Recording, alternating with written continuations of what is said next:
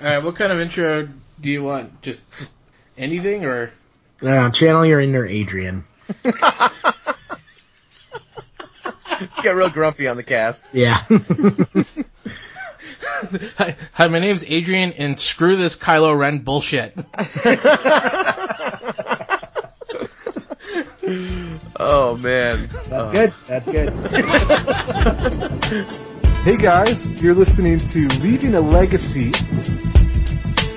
You don't have to scoop to anyone. Right. Even It- your mom, you know, when she's in the top eight, then you're gonna help her out, man. So we're going, we moved into the balls deep portion of There's some things you just can't find. But It's like like Mex- Mexican food, you can't buy Mexican food. Welcome to Leaving a Legacy. This is episode 66 maybe? I'm not sure.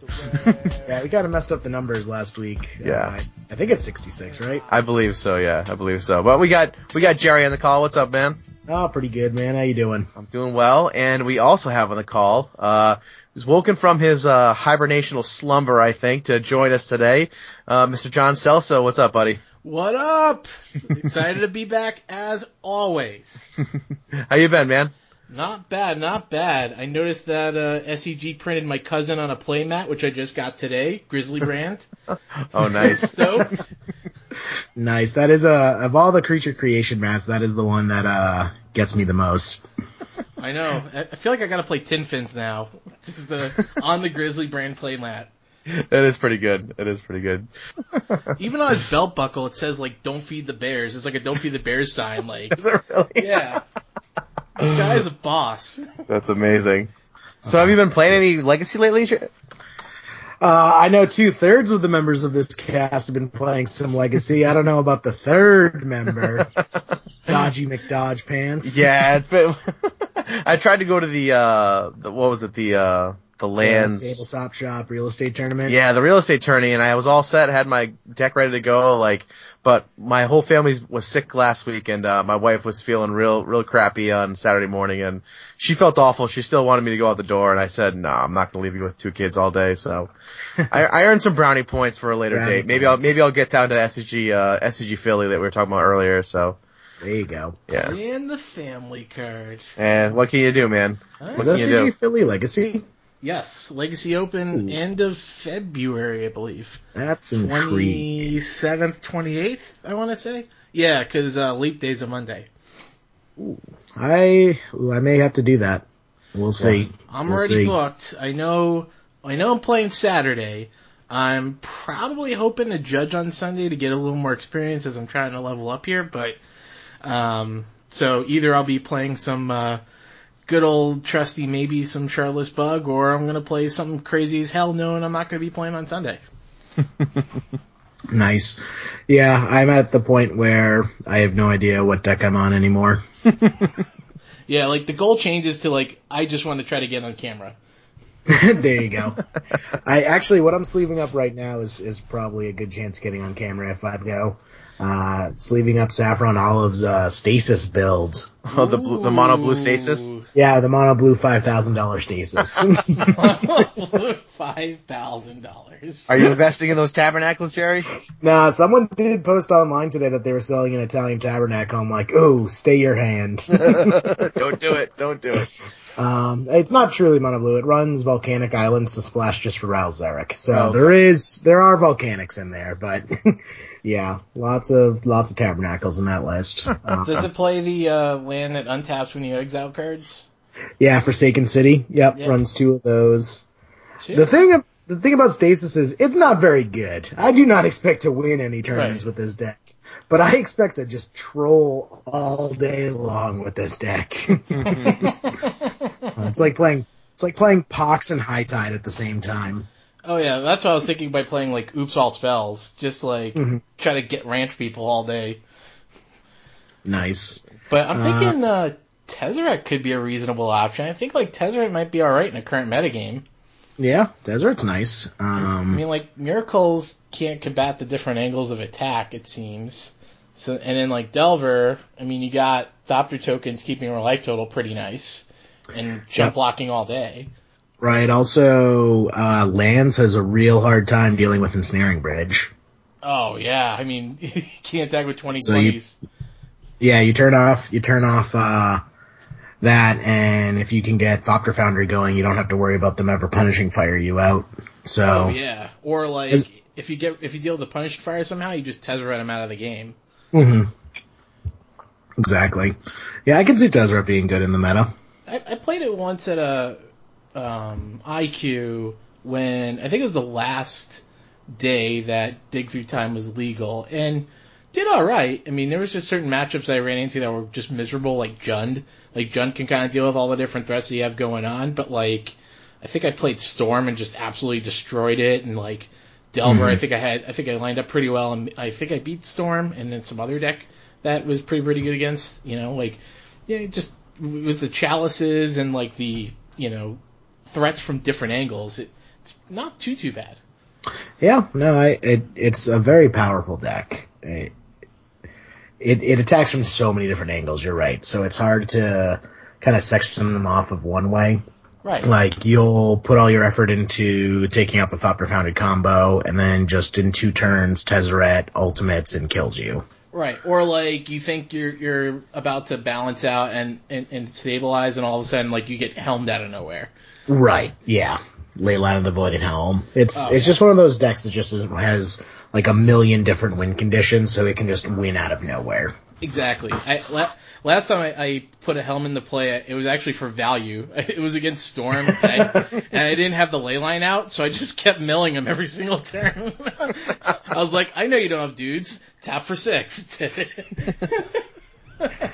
Jeez. I love Helm just against like uh sneak and show. it's like oh yeah. kill you for three, hope to get lucky.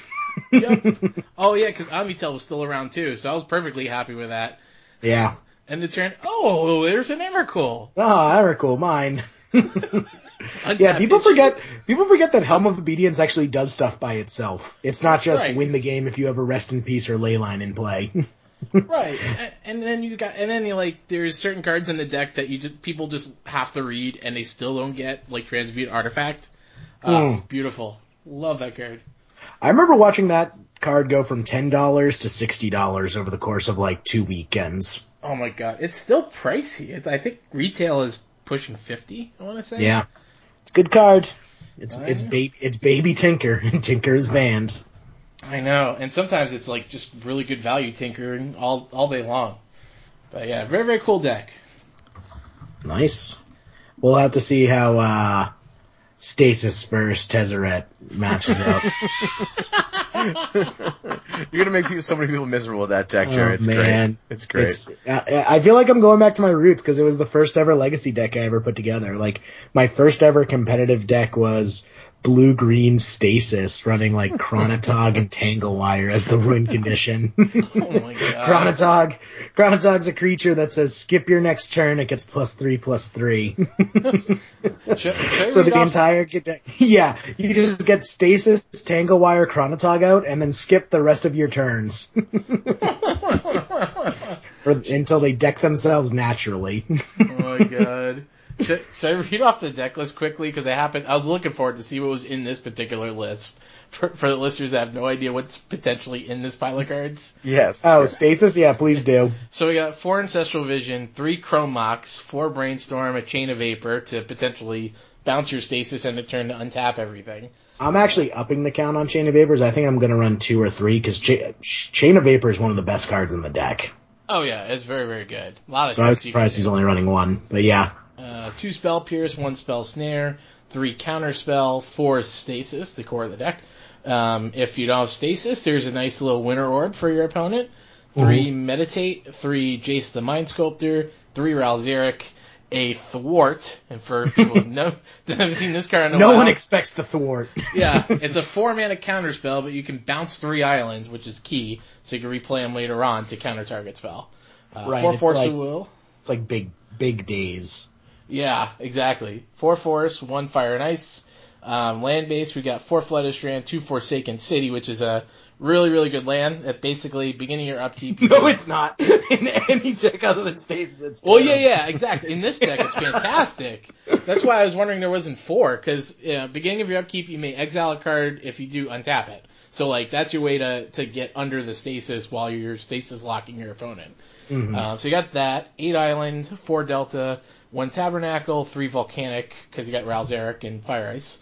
And the Right. sideboard, we got two EE, two two more uh, tabernacle, two Flusterstorm, one Needle, three Pyroblast, one Spell Pierce. Uh, I think that's the second or the third copy.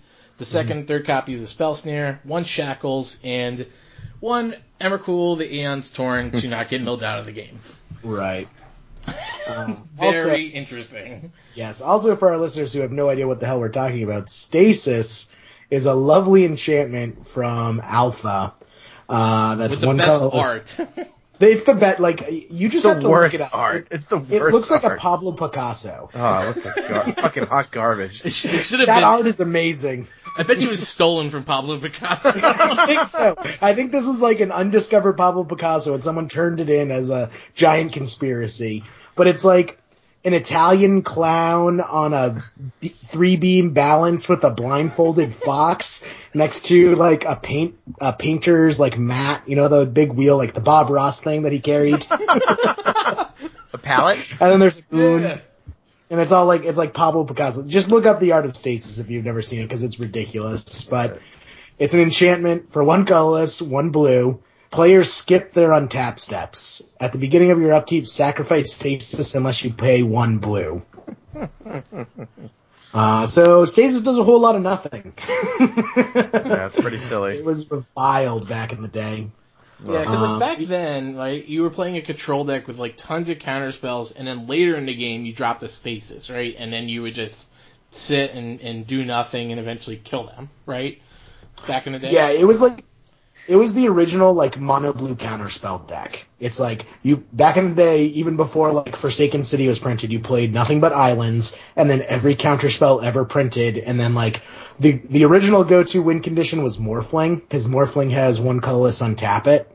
Oh right. Yeah. Uh, so, or it might be one blue. It doesn't really matter. But yeah, Morphling was also the win condition where you would just get them under a stasis lock, and as long as you had uh, Forsaken Cities in play and Thwarts and Dazes, um, you could uh, keep playing islands to keep your Morphling and stasis alive and just kill them slowly and painfully. uh, but this one, uh, Stasis actually got a whole lot better with the introduction of Planeswalkers. It just maybe came a little too little too late. Cause Planeswalkers are a great way to win the game without having to use an untap step. Yeah. oh, agreed. Because there was blue green at one point in time that had Garruk Wildspeaker and Scryb Ranger and ways to untap a lot of things. Even uh, Quirion Ranger, I think, we were in some lists too back, you know, a couple years ago. Yeah, that was that was uh, a list too where it also was running explorations because Thwart just got awesome. right. like Thwart, return three islands, play all three islands. If I have two explorations out, pay, keep paying for stasis for another three turns. Yeah, and, and my favorite card from like those versions was Equipoise, which is like probably one of the worst Visions cards ever printed, but in this deck it's amazing. It's an enchantment for two and a white. During your upkeep, for each land target player controls in excess of the number of lands you control, target land he or she phases out. Repeat this process for artifacts and then for creatures. So with the green version, because you can bounce like dudes and lands and stuff, and and with the way phasing works with the untap step, you bounce all your stuff to your hand, and then with Equipoise, it checks and goes, oh, your opponent's got more stuff than you. They all phase out, and they're supposed to phase in on your untap step, but you skip it because of stasis, so it stays exiled. And Oh, really? replay- yeah. so you replay all your stuff. That's hilarious. so Oh, it's like your opponent has no permanence. Uh, man, phasing is one of those keywords that just cause so much ridiculousness. Like the whole fact where if you can phase out a bat, uh, the germ token on Batterskull, the Batterskull just stays exiled. right. Cause you exile the germ, the germ's a token so it can't phase back in, and since the germ can't phase back in, neither can the equipment. Yeah, Oh, that's great. What was it, It's Sapphire great. Charm plus Batterskull? Yeah, Sapphire Charm just hoses Batterskull. So Um, yeah, the, it, so this is this has been like one of those cards where it's like people just have a nostalgia for it and just want to like build crazy stuff with stasis. Yeah. I'm uh, I'm adjusting a couple of the numbers, so I'm upping the chain of vapors because that card's so good. Because also sometimes they they store up all their lands and they'll play like a, a fatty, and you just chain of vapor it back to their hand. Yeah. So it's just kind of insurance against them ever uh, getting uh, past your counterspell wall. Uh, and then also, I'm adding Remand. I think he just forgot Remand existed because Remand is so good in this deck.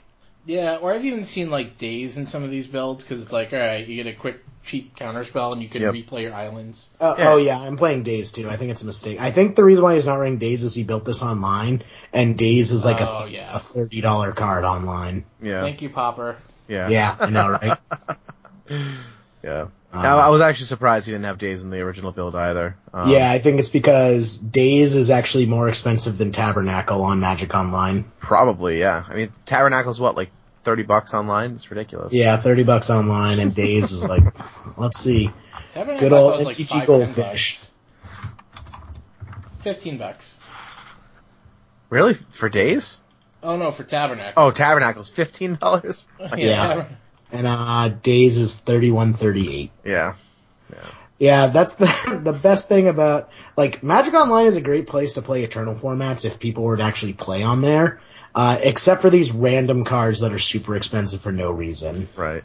Rishadan Port, like even worse. I mean, Rish- Rishadan Port isn't like a uncommon from a not super old set. I mean, You know how they're doing like the flashback drafts right now? They're doing like 8th edition on? It yeah, would, it would be so awesome if they did, like, after they go through these, if they do like, like 8th edition and, and like backwards.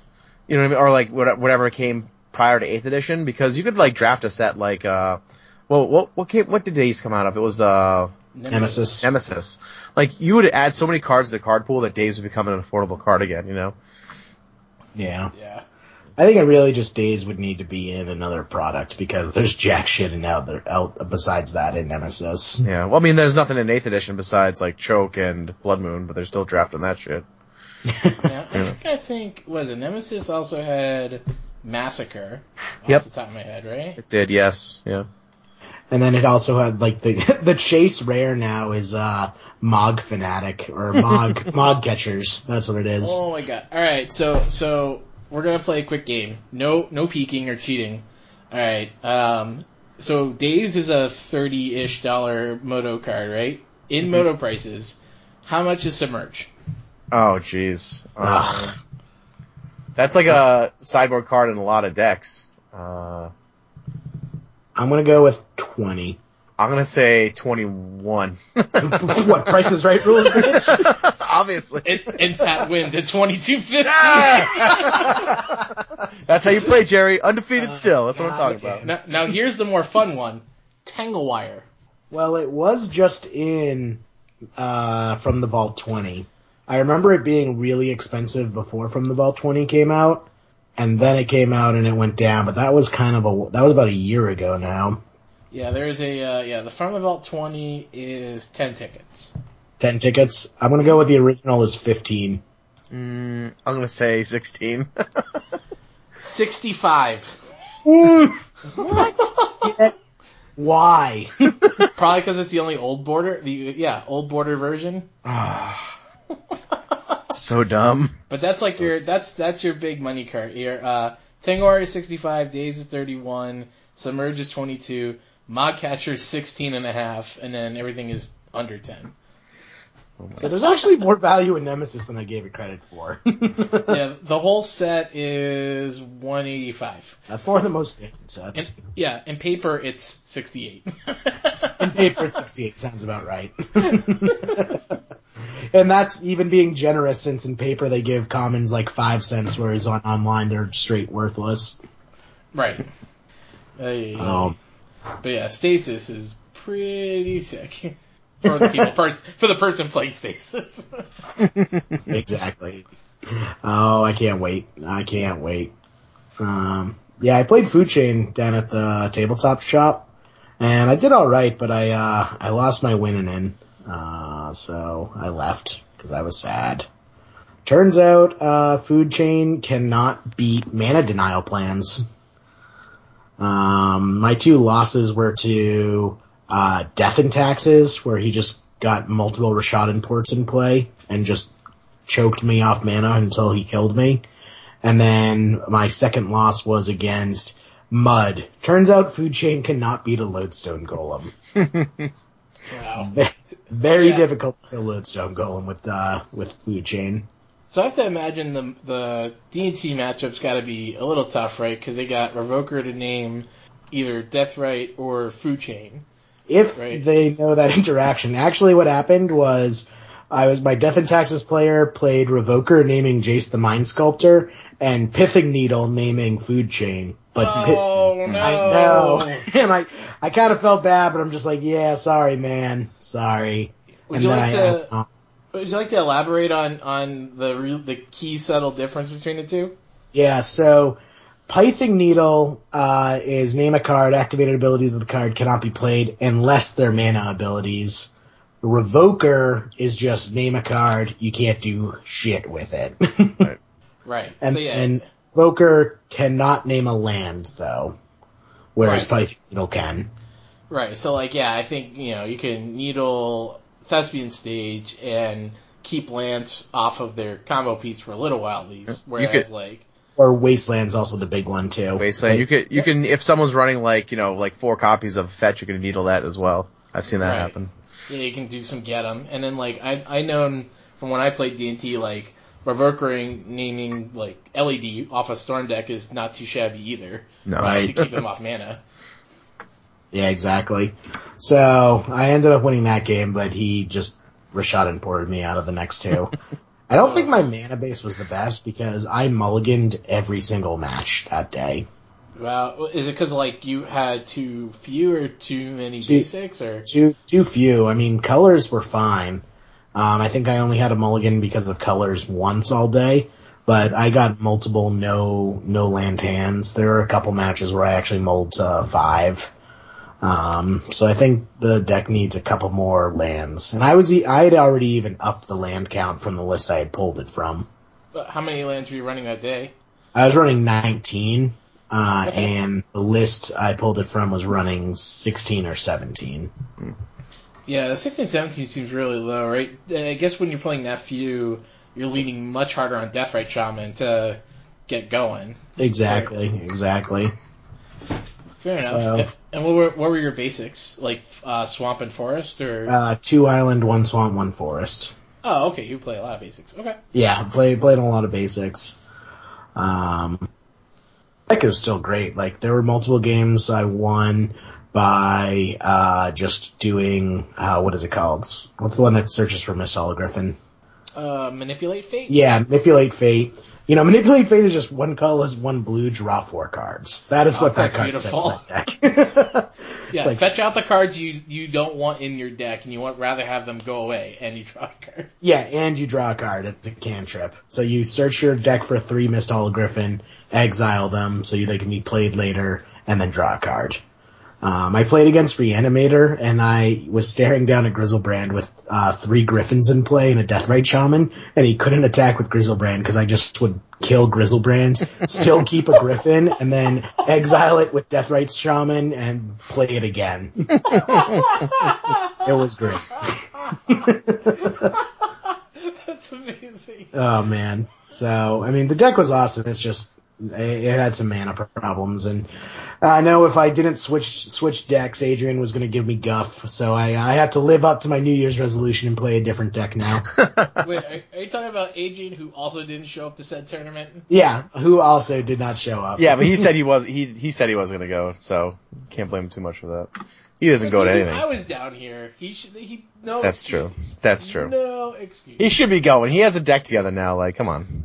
Unless he's watching Star Wars, he has no excuse. There's a good chance of that happening for sure, right? Like, he does love that movie, I think. I think that's what, I think that was pretty clear in the last cast. He, he absolutely loves Star Wars, so. Yeah, confirmed. He, he was he was a closet fan of Star Wars. Well, speaking of building decks, I, uh, I'm putting together another legacy deck now. Um, and mainly because, and I actually kind of wanted your feedback on this. Um, uh, I, there's a, lo- a store local to me that's starting to host Legacy, but it's like a, it's not exactly a Legacy tournament.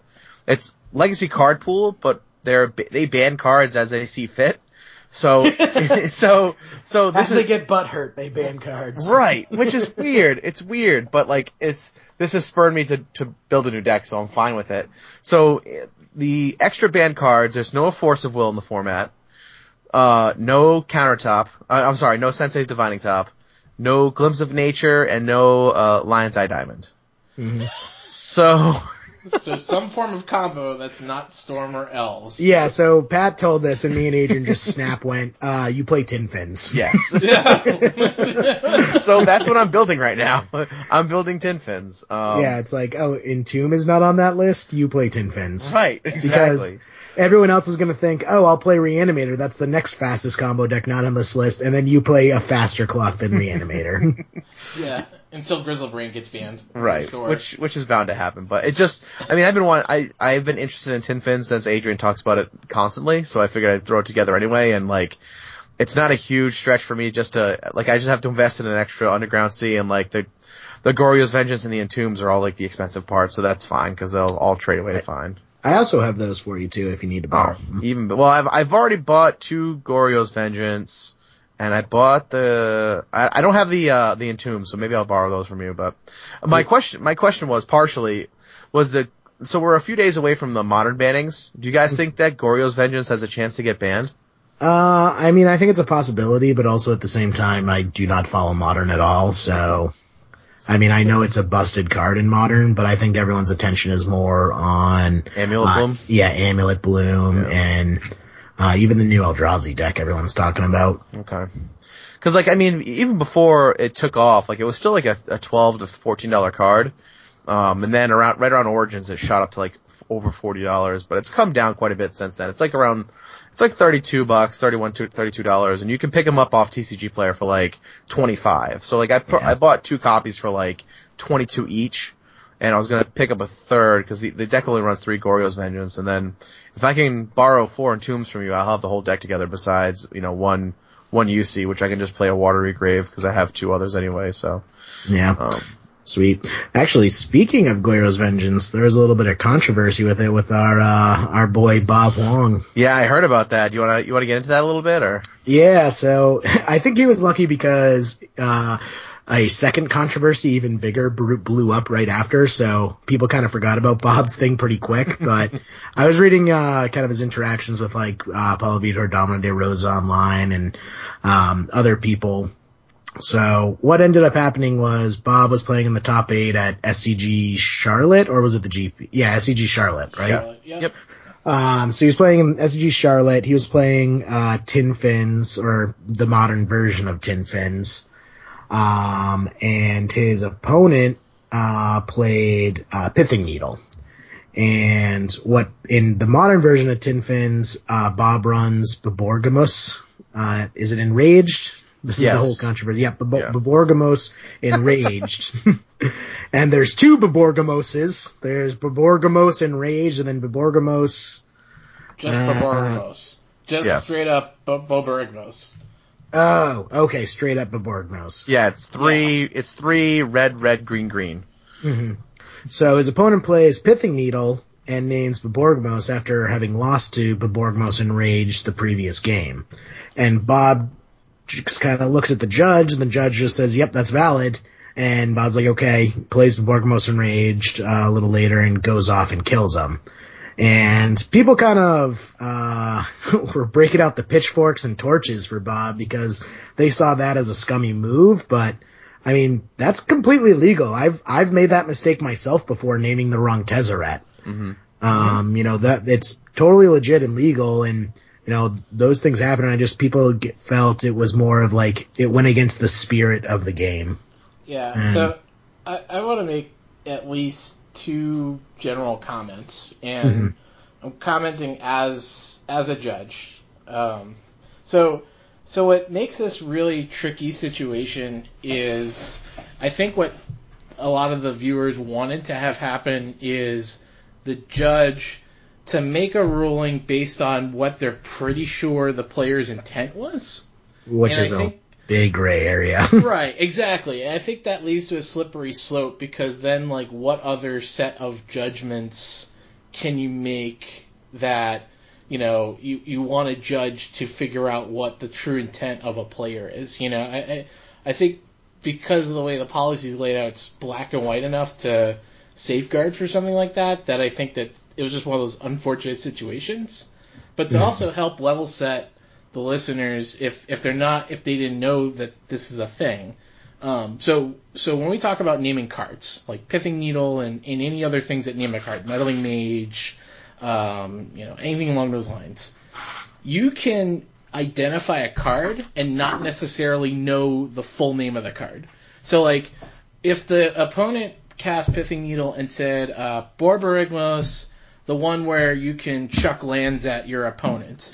Which That's- is what I, this is what I actually do now. After that one time where I got uh, ruled against me because of Tezzeret, I say Tezzeret, the one, the one that kills me.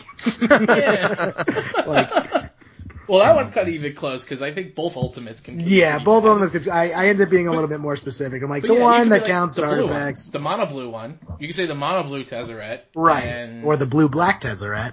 right that that yeah. So so what what you need to do for like the listeners' sake is you need to get to a point where you're uniquely identifying the card somehow. So um, for instance. Whereas in that same situation, if you had just named Jace the blue one, that's not good enough That's not good enough. because Um, there's too many if- options. If it was standard and you said Jace, you're okay because there's only one Jace that's legal in the format. Jace, you know, Vryn's Prodigy. But in modern, you got to go a little better. Like, so you can't say um, Jace the one with three abilities. That's still too vague. You could say um, the four the four mana Jace. That I think puts you at Jace Architect of Thought is the only four mana Jace in that format. And you can always ask the judge. You could say like, hey, what's the card that does whatever? If you get to the point where you can uniquely identify the card, the judge can tell you what the card name is, and then you can name it as as such. So yeah, so you can you can leverage a bunch of different ways. Like you can say for Borborygmos Enraged, in this case, you can say like the Gate Crash Borborygmos, the eight mana Borborygmos, um, yeah, the one that chucks lands. Yeah, like all those are are uniquely identifiable. So like that's like the good enough version. So so I think that's you know when in doubt, uh, you know I can't stress enough like call a judge. Um, judges are there to help you, not try to to mess with you. Um, so yeah, one of those like it really really sucked what happened, but you know I, I kind of siding with the judge cause, just because of the way the policy is laid out. You know what I mean? Yeah, I mean, what, what's interesting is that if so, let's say your your opponent has uh, an ability to say scry on their upkeep, and it's it's a May ability, so you don't have to you don't have to like tell them about it when it's their upkeep. You know what I mean? It's kind of like one of those things where it's like a, a courtesy to say, oh, well, you, you you have your scry trigger. Like you don't have to remind them of a trigger. If I don't have to remind my opponent of a trigger, I probably feel like I shouldn't have to remind them that that card is, isn't in my deck, and you can go ahead and name it if you want to. Like, I mean, at, at competitive REL, he should probably know how to identify a card properly to Pithing Needle, don't you think? Oh Yeah. yeah, and you see the deck lists. Right. Yeah, I think that's where the big hubbub came up is that he saw Bob's deck list. He knew exactly which Borgomo, the, the, the, the guy, which guy it was, and uh, he just he didn't name it.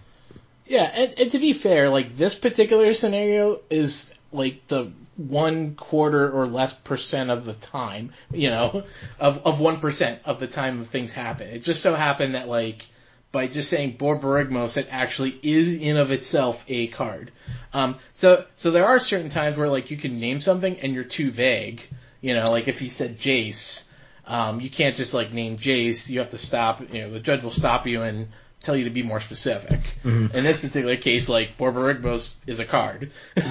You also have to actually name a card because if his opponent had named like Borgorimos, like the Boogie Down Champion, that would not be valid because that is not an actual card.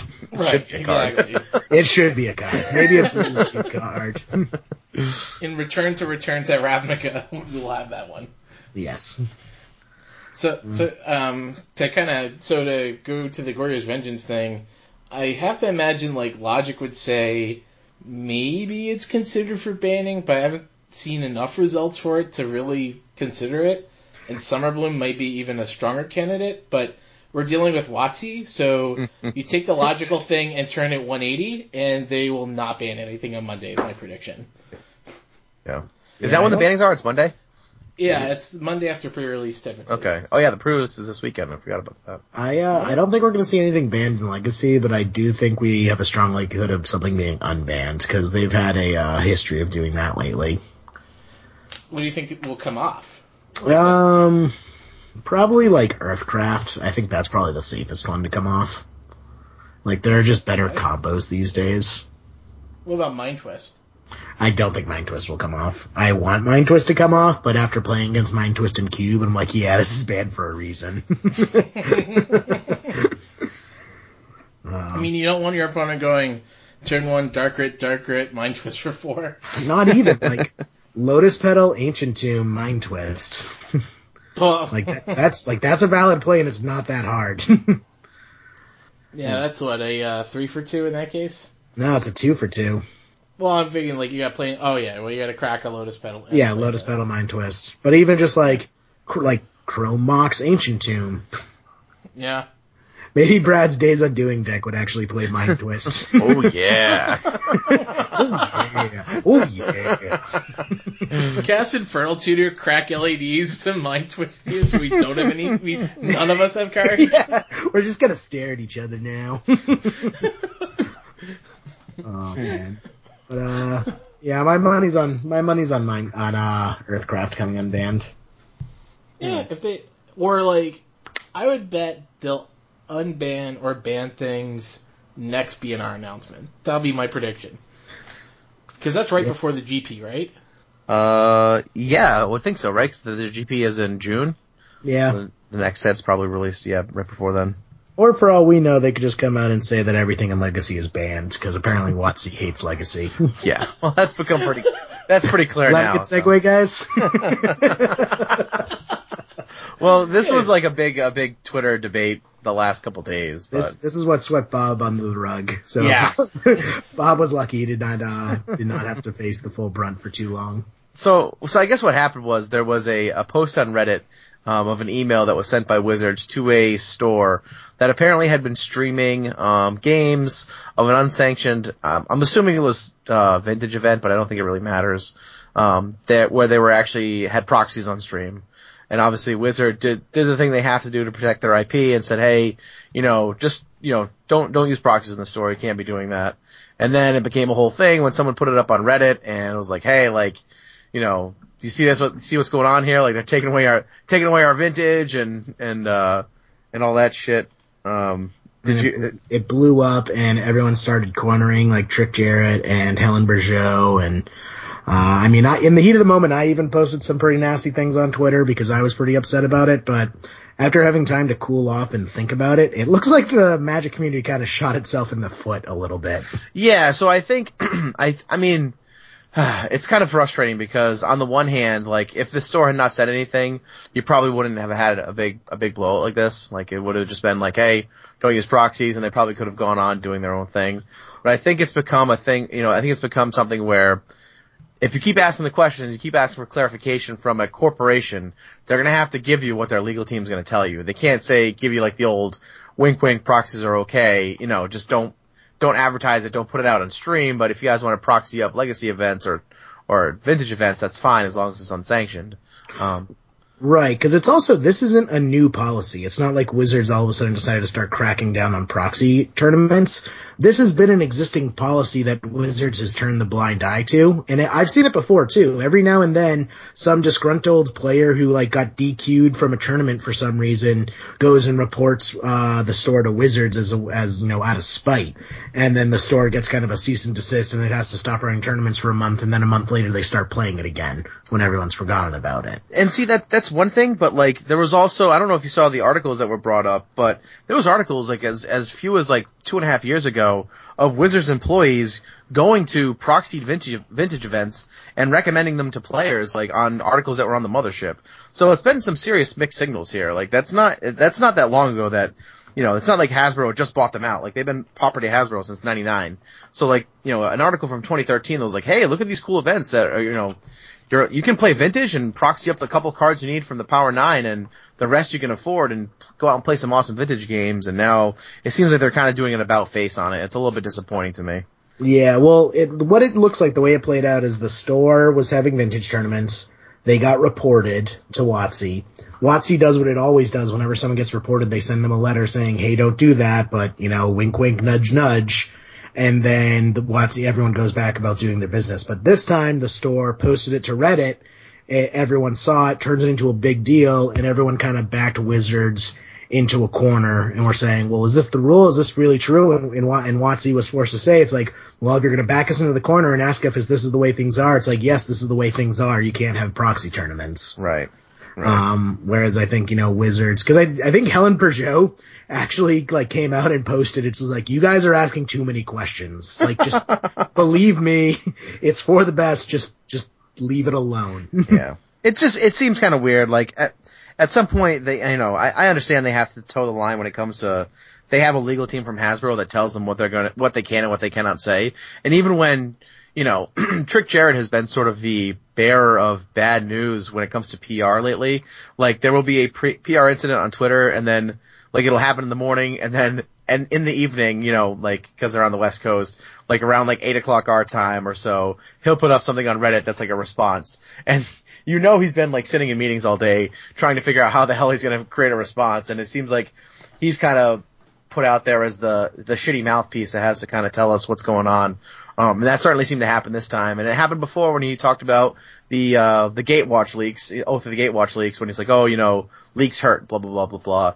Um, and then I think Helene, uh, had a much better response later in the day, or I guess it was the next day, but it just all seemed kind of silly to me. It seemed a little bit unnecessary and it, it sucks that, you know, that's, that's the, the stance they're taking. I don't see why a company can't say, hey, you know what, like, if you're running an unsanctioned event, that's fine. Like, it just can't be a sanctioned event with, with our cards in it, but mm-hmm. I don't, I also don't study law, so. I have um I have Trick's response that I can read off. Sure. For to, which you know, as I note, it on Reddit it has received to this point negative one thousand two hundred and seventy points So far. got, only, and this was only a day ago. This was posted. Um, hey folks, I checked into this and here's what I could tell you. First is an important clarification. Proxy cards are substitute cards created solely by judges in sanctioned tournaments. These substitutes are allowed when authorized game cards become unplayable during a sanctioned tournament because of damage or excessive wear. Unauthorized reproductions of our game are a type of counterfeit, and we want business partners to help us in discouraging counterfeit magic. I know that it feels crazy that we regard marker on a card as a counterfeit, but remove the visual accuracy from the judgment. They serve identical purposes when it comes to gameplay. Counterfeit cards are prohibited in sanctioned events. Sounds like most people are on board with that. And based on Wizards' code of conduct, we have started to ask stores not to organize unsanctioned events with counterfeit cards. And to be clear, no one we've communicated with recently has been suspended or punished as far as I know. We've talked to some stores on the difference between counterfeit and proxy cards and are asking WPN to stores to work with us in protecting our intellectual property.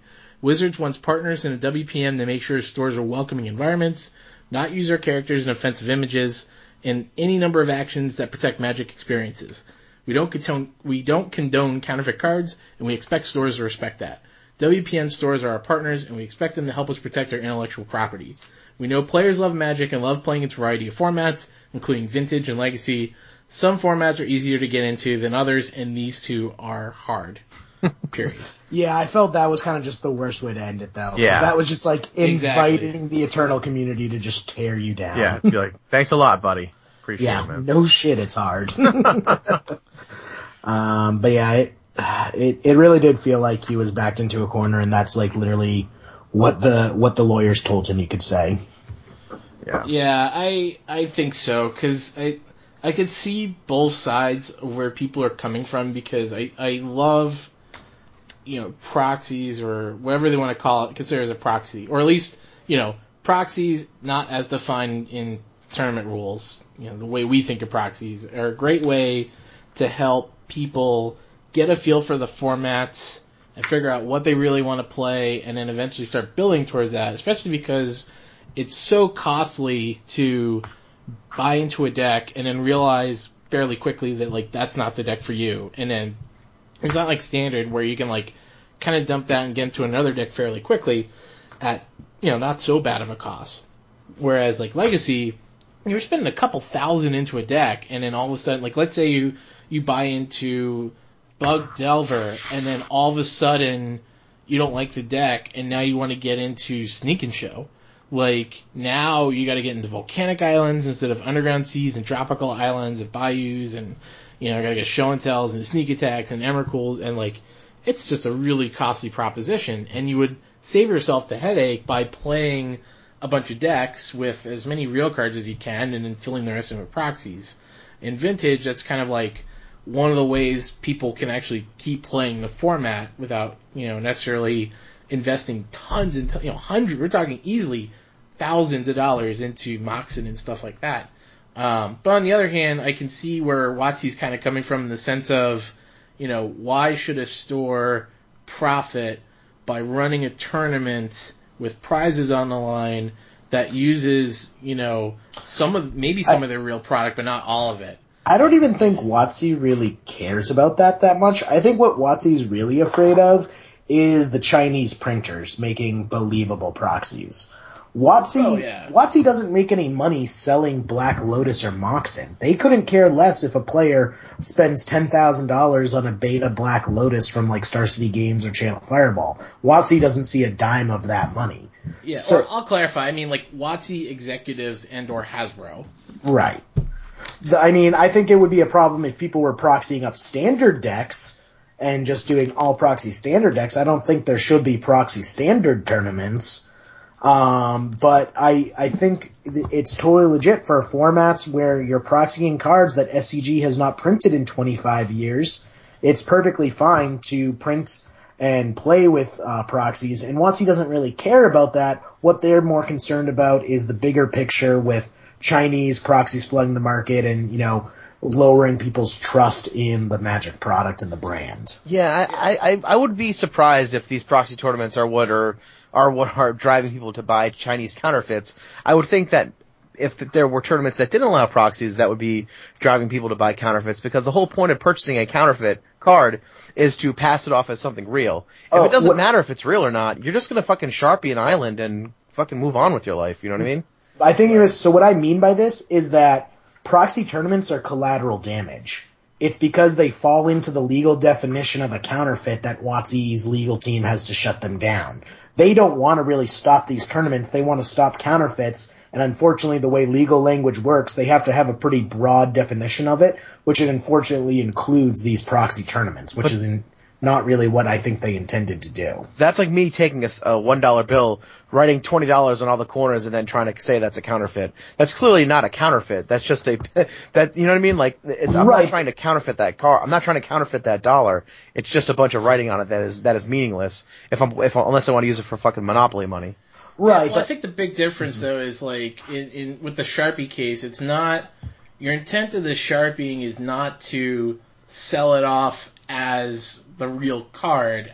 Rather, you're using a Sharpie to pass it off as a real card in terms of playing. Like in the tournament, you're trying to use this thing to represent a real card, where in fact it isn't. Right, but as I mean, these these tournaments are also unsanctioned if they're proxy events, and to me that's that's kind of the part where you sort of lose me. There is like, all right, I can understand if you're having actual like events where that are sanctioned by WotC where people are earning like planeswalker points and stuff, but if you're just running like uh your own little game like in in a store, you're running a little eight man that allows proxies. I don't see, I don't, I, I just I find it hard to believe that they'll they'll that that it, their their ability to fight counterfeits across this uh, overseas hinges upon you know little proxy tournaments in the basements of my local game store. Well, it's because it's a logistical nightmare. Um, Wizards of the Coast can't afford to go from store to store to checking to see which stores are using Sharpie on words and which stores are using Chinese counterfeits. So they have to just do a blanket response to get them all. Yeah. Uh, let me put this idea out there. For, see what you guys think about this. Like, what if the rule was edited to say that proxies or Sharpie, whatever you want to call it, as a proxy, proxies are allowed only for cards that are on the reserve list. So basically, cards that they've legally agreed to not reprint ever again and definitively creating a supply issue. Mhm. You know, as opposed to like your Tarmogoyfs and your Lilianas of the Veil, things that they can reprint to some extent. You know, they're they're not legally bound to that. I'm talking about strictly reserve list cards. I think Yeah. that would make a lot of sense because I don't think that you're seeing a lot of proxy modern tournaments, and I don't, you know, you know what I mean. I think that you're mostly seeing proxy vintage and probably some proxy legacy tournaments. I think that would be a fine change or you know addition to the ruling. Um, I think that'd probably make a lot of people happy at least. Yeah. And I've heard some anecdotal success. Like just to throw, just to put something out there, I've heard one store begin a proxy legacy um, weekly tournament, and I believe the number I heard was about half the players that um, went in. I think almost everybody went in proxy because you know legacy was didn't exist in that part of the country, Mhm. and half of the players bought in fully into their decks Right. within like some period of time. Right. So like it's good for the store. Like eventually, like you will get people to to buy in, especially if like SCG's coming through and offering Legacy or some of these other ones. Like you got incentive to eventually buy into the deck. Yeah, absolutely. I mean, that's that's exactly what the LGS wants. You're building a you're you're fostering a community. You're building a community where there wasn't one before, and like that that to me that should be um important to WotC, not priority because obviously WotC is a company that's there to make money, but like they can't make money unless they are fostering communities here, like unless there are people playing their game, you know. I don't know. It's it's uh yeah, it is what it is, but Yeah, I don't think it'll have. I mean, I think stores, some stores may eventually go back and the waters when this all settles down Oh, down the road. yeah. I'm not too super super concerned. Oh, I definitely think that's true. I'm just afraid of kind of the damage uh, it has done to budding legacy tournaments Yeah. scenes. So there have been stores that have been having success, and then all of a sudden it's kind of just stopped dead. Yeah. Well, Yeah, we assume I we assume that it's stopped dead, but there's a good chance that maybe it's not. Maybe they maybe they have 15 players who come every week and say, "Hey guys, we're gonna keep running our tournaments, but we're not gonna uh we're not gonna put it out there on Facebook. We're not going to, you know, like we're not gonna stream it stream the events, but let's Uh, just I keep it don't- on the DL." I don't know. If I was a business owner, I would not take that risk, just Yeah. because losing WPN status is huge for stores. Sure. Yeah, or like maybe do you think some stores will have like some sort of an exit strategy? Like, all right, you know, we've been hearing, you know, people are potentially take revoking WPN a- access. Here's the deal: like in four weeks or whatever, we are going to stop using proxies for these. So you have a couple weeks to kind of start buying into your deck and saving up and all that, and then we're taking it away. That's what I'm hoping. I'm hoping this spurs a lot of communities that are on the verge of fl- switching over. That this is the push they need in order to, to you know, take the plunge. Yeah. Uh, It's just think- not. It's not the. It's just not the friendliest of pushes. This kind of push would make me be like, well, you know what? Fuck it. I'll just sell off all my brainstorms and my my you know my all my fetches that I bought and just not play Magic. You know, I, I kind of see it could probably go either way. Oh yeah, Yeah. it was very negative PR wise. Yeah. I totally agree there. The last few weeks for for Wizards has been rough for P, their PR. I think it's been really Yeah. bad. It's been really bad. I know, especially when uh, there was an, uh, a, a a blip about a couple of years ago, back in 13, where at the very end of the piece where they talk about vintage, it says, you know, if you're worried about being able to get your hands on the cards, they are fairly hard to come by. Talk to your local store owner or TO about hosting a proxy tournament. Right. Exactly. They're Exactly. not they're not able to be sanctioned, but they're a great way to enjoy vintage fun and get a chance to experience this unique, incredibly rich format. Yeah. Yep, that's exactly what it was. That was November 2013. Like, it's just, it's just frustrating to see them in, you know, a, a little over two years kind of doing about face on this because I really don't, I don't think that you're seeing proxies in modern and, and, uh, standard and commander where they actually have monetized, you know, monetized those, those streams. I think you're seeing them in, in other formats, but, well, we'll see what happens. Yeah. Well, should we go to lighter news? Yeah. Yeah, what else do you want? Um, we actually have two decks to talk about today, uh, because we forgot to get to Caleb's Shardless Bant list, and I also have a new brew from our friend Aaron. Uh, he brought us the Mud Eldrazi list, as well as, um, you know, several other, the Blue-White Death and Taxes list. Uh, so he has a new list, uh, for Hedron alignment. nice. I like it. I already like it. So, Celso as the guest, which one would you like to cover first? Well, I mean, you already said Hedron alignment. we can't go away from that now. Okay, well, we got it. We got it. Should, do we want to make this the what the hell should we you play? Because I think we can all say you probably should not play this. yeah, Yeah. sure. Let's call it the what should you not play. What should you not play? Caleb's bant list will be the what you should play, but Aaron did do his damnedest. I mean, it's probably the most competitive deck that Hedron alignment will ever be in. Um, so for, uh, he calls it Hedron alignment Stompy too, by the way. It is Well, C alignment stompy? C alignment Stompy. four Ancient Tomb, four City of Traitors, ten Island. That is the mana base. Uh, for creatures, we have two Mist Hollow Griffin, four Muldrifter, and four Sea Drake. For spells, we have Chalice of the Void for four, four Chrome Mox, four Force of Will, four Hedron Alignment, three Intuition, two Jace the Mind Sculptor, two Manipulate Fate, one Misdirection, two Sword of Fire and Ice, four Trinisphere, two Umezawa's Jitte. And then for sideboard, he's got three back to basics, which I love. uh, two Misdirection, four Sower of Temptation, three Tormod's Crit, Crypt, and three Winter Orb. So I I think this deck is absolutely hilarious. Oh man, back to basics. That's that's all you gotta sell me on. you're, you're good. The blue blood moon. The blue blood moon. It's really true. It really is.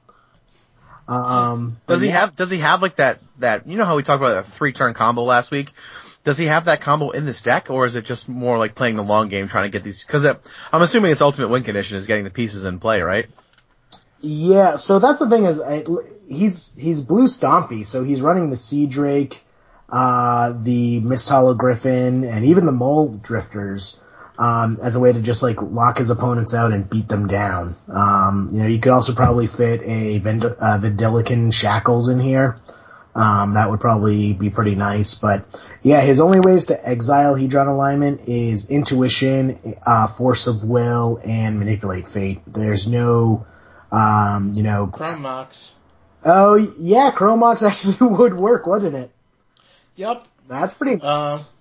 does intuition exile it though? Oh right, because wait, no. Oh no, you're right. graveyard. You're right. You're right. I'm thinking of the original combo where intuition. So intuition does not exile it. So it's just force of will, manipulate fate, and Chrome Mox as the way to uh to exile it. But I mean, What's What's also funny is you can Chrome Mox Mist Hollow Griffin and cast it later, but you can't use your Mox for Right. anything. exactly. It's it's relevant. It comes up. Um, but yeah, I mean, I think the real power of the deck is that it can just win as a stompy deck. You know, four Chalice of the Void and back to basics plus you know some Mist Hollow Griffins and Sea Drakes are probably going to close the game.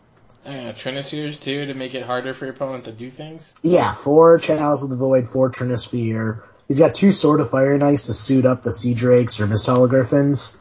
Yep. Uh, it's pretty good. Jace is another win condition. Yeah. So I mean, it's almost like this is a really good blue stompy deck that just has Hedron alignment in it for the lulls.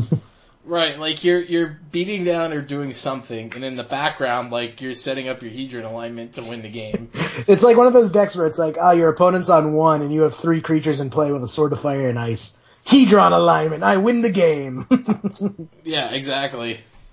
uh, but Yeah, yeah. and the sideboard's pretty sweet too, because it's like you got misdirection as extra ways to get the Hedron alignment out there and protect your Hedron alignment from dying. Yeah, well, I mean, Hedron alignment has, uh, has, uh, hexproof already too, so it's pretty hard to kill a Hedron alignment. Oh, really? Nice. Very nice. Yeah. It is such a sweet card. It's such like a flavorful, fun, like t- uh, like a like is that a Timmy card? Yeah, for sure. Definitely. It's, it's really cool. Um, it, it, I think the beauty of this deck, by the way, is like it is. I think what we've all hit, been hitting on is like to set up a combo like this, you need time, and like Stompy is a good way to create time, right? Because you're tripping up your opponent with your chalices and your Trinispheres to buy yourself time to get there with with a Hedron alignment or your alternate win conditions. right, exactly. Brilliant. I like it. Good job, Aaron. So, should we get into what the hell should we play this week? Yeah, sure. So this next list came to us from from the cast Caleb. Actually, congratulations to Caleb. He actually ended up splitting uh, the finals with uh, also friend of the cast Josh Sissio at the uh, tabletop games uh, real estate tournament. Oh no shit. Good job, guys. Yeah. Nice. Uh, Josh was playing Shardless Bug and Caleb was playing Lands. Um, Caleb's actually been tearing it down with Lands lately. He is he is top aided most major tournaments in the last couple months. Yeah, he's very good with that deck. Um, but he sent this brew in, uh, and I actually had the pleasure of playing against it with Aggro Loam at uh, the Phyrexian Games tournament uh, a couple weeks ago.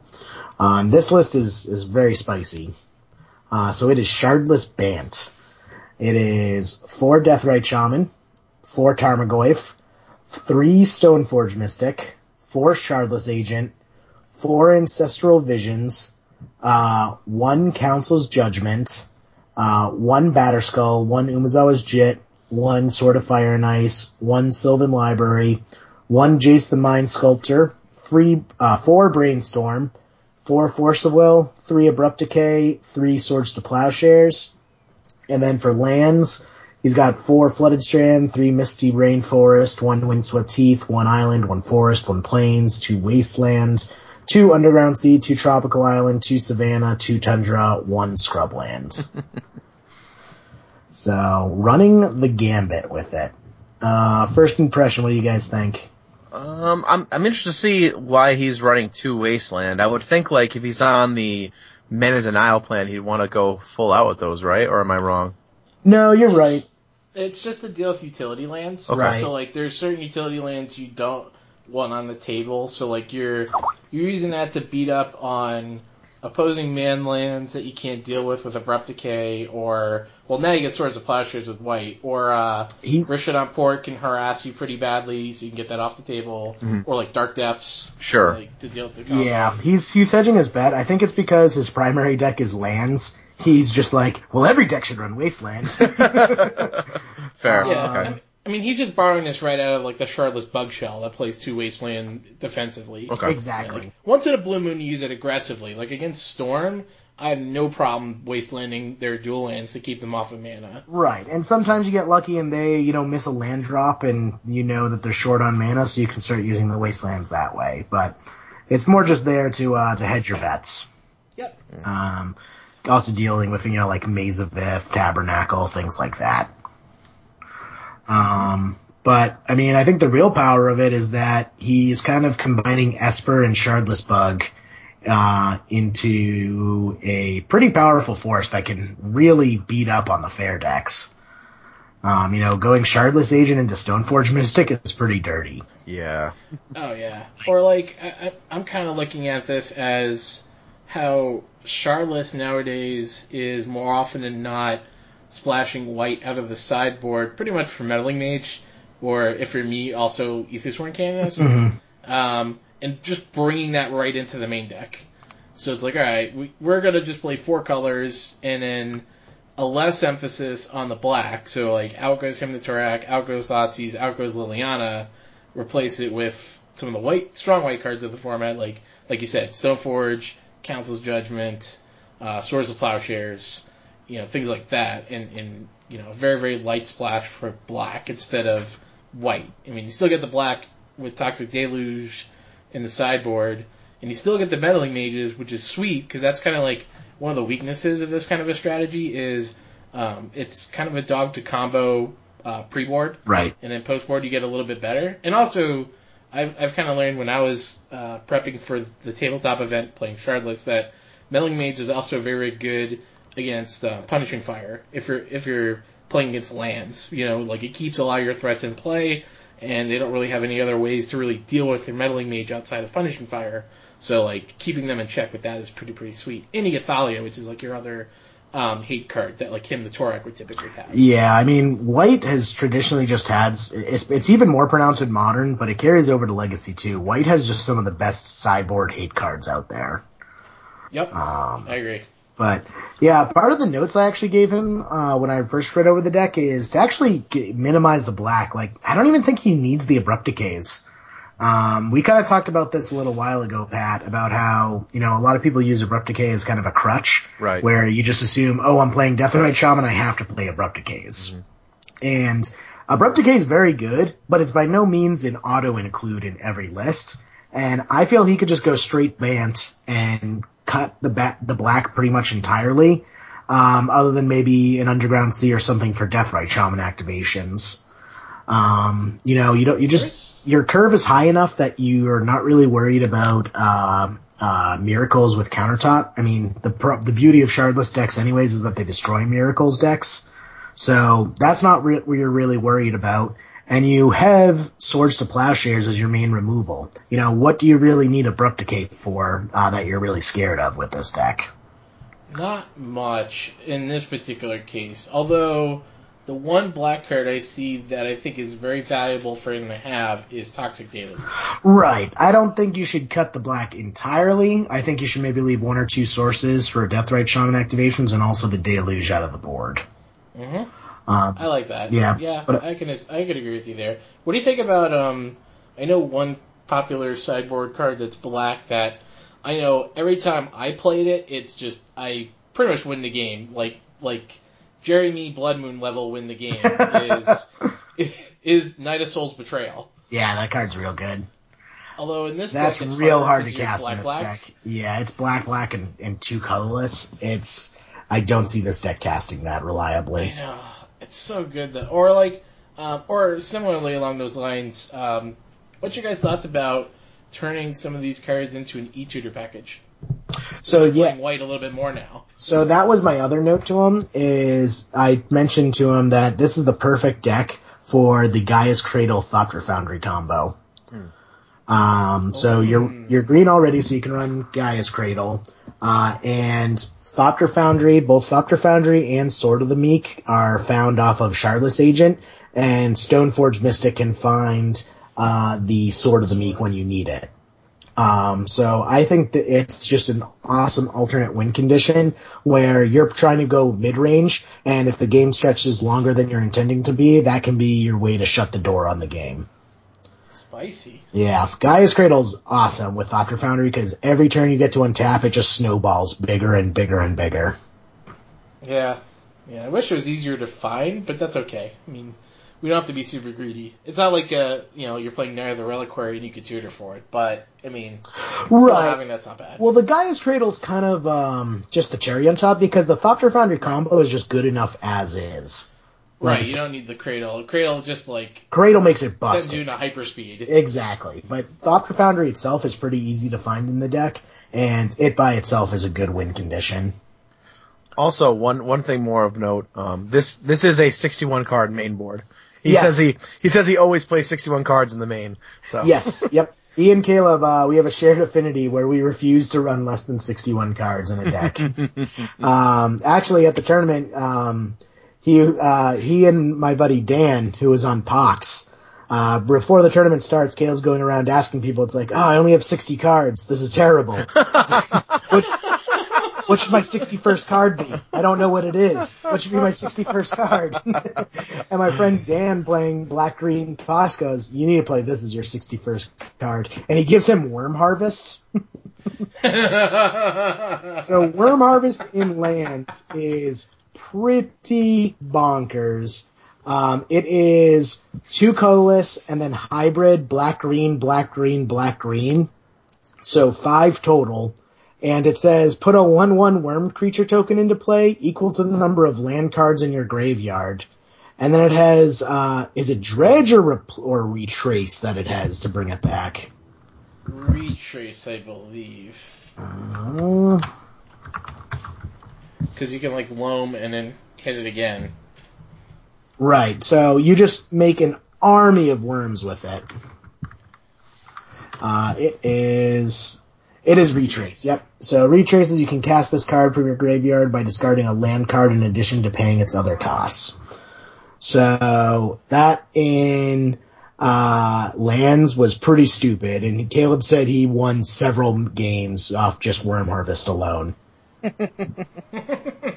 Yeah, last time I played that was in Modern, where I played like a a lone strategy that eventually hit on burial rites for like Elesh Norn or Iona or Sire of Insanity, and then like Worm Harvest was kind of an alternate win con for the Jund decks because like, you know, how do you beat, you know, one for one spot removal when you have a, a crap load of worms? Exactly. you know? well, it's even good like Miracles, Miracles Terminus. It's like, okay, retrace Worm Harvest, bring him back. right, exactly. um, but getting back to Shardless Bant, uh, oh, the only other note I gave him is I was, I would want to cut a Tarmogoyf for a True Name Nemesis, because just going Stoneforge Mystic into Sword of Fire and Ice or Umezawa's Jitte into True Name Nemesis is just dirty. Yeah, because cause something I learned is um, people overvalue when they play these strat like the Shardless strategies. I think more often than not, folks overvalue Tarmogoyf in a lot of matchups. Where there are some where like I think it's actually correct to board them out. Yeah. Like for for instance, I think Miracles. I believe the Jerry T primer. He recommended you board out the Goyfs because they got swords of plowshares and ways to deal with it, and like you're better off just playing a lot of value creatures and then hitting them that way, Right, and right. forcing them to to deal with the board. Yeah, you don't need a bruiser, you just need resilience. Yeah, or like against Storm, a lot of the time you're gonna end up with like a three four at best, which is like a not bad clock, but you rather be Shardless agenting into your hate bears, like your meddling mages and things like that. You know? Yeah. So yeah, like by by shaving one, you you still have the flexibility to play Tarmogoyfs and win a lot of those fair matchups that, that Tarmogoyfs is really really good. Where and then like in the crappy matchups, you can still board them out for good for other good cards. Yeah, I totally agree with that.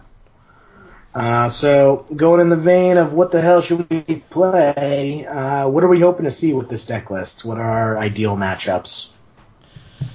Let's see. You probably want to face a lot of fair decks because you're you're just card advantaging all day long against a lot of the fair decks.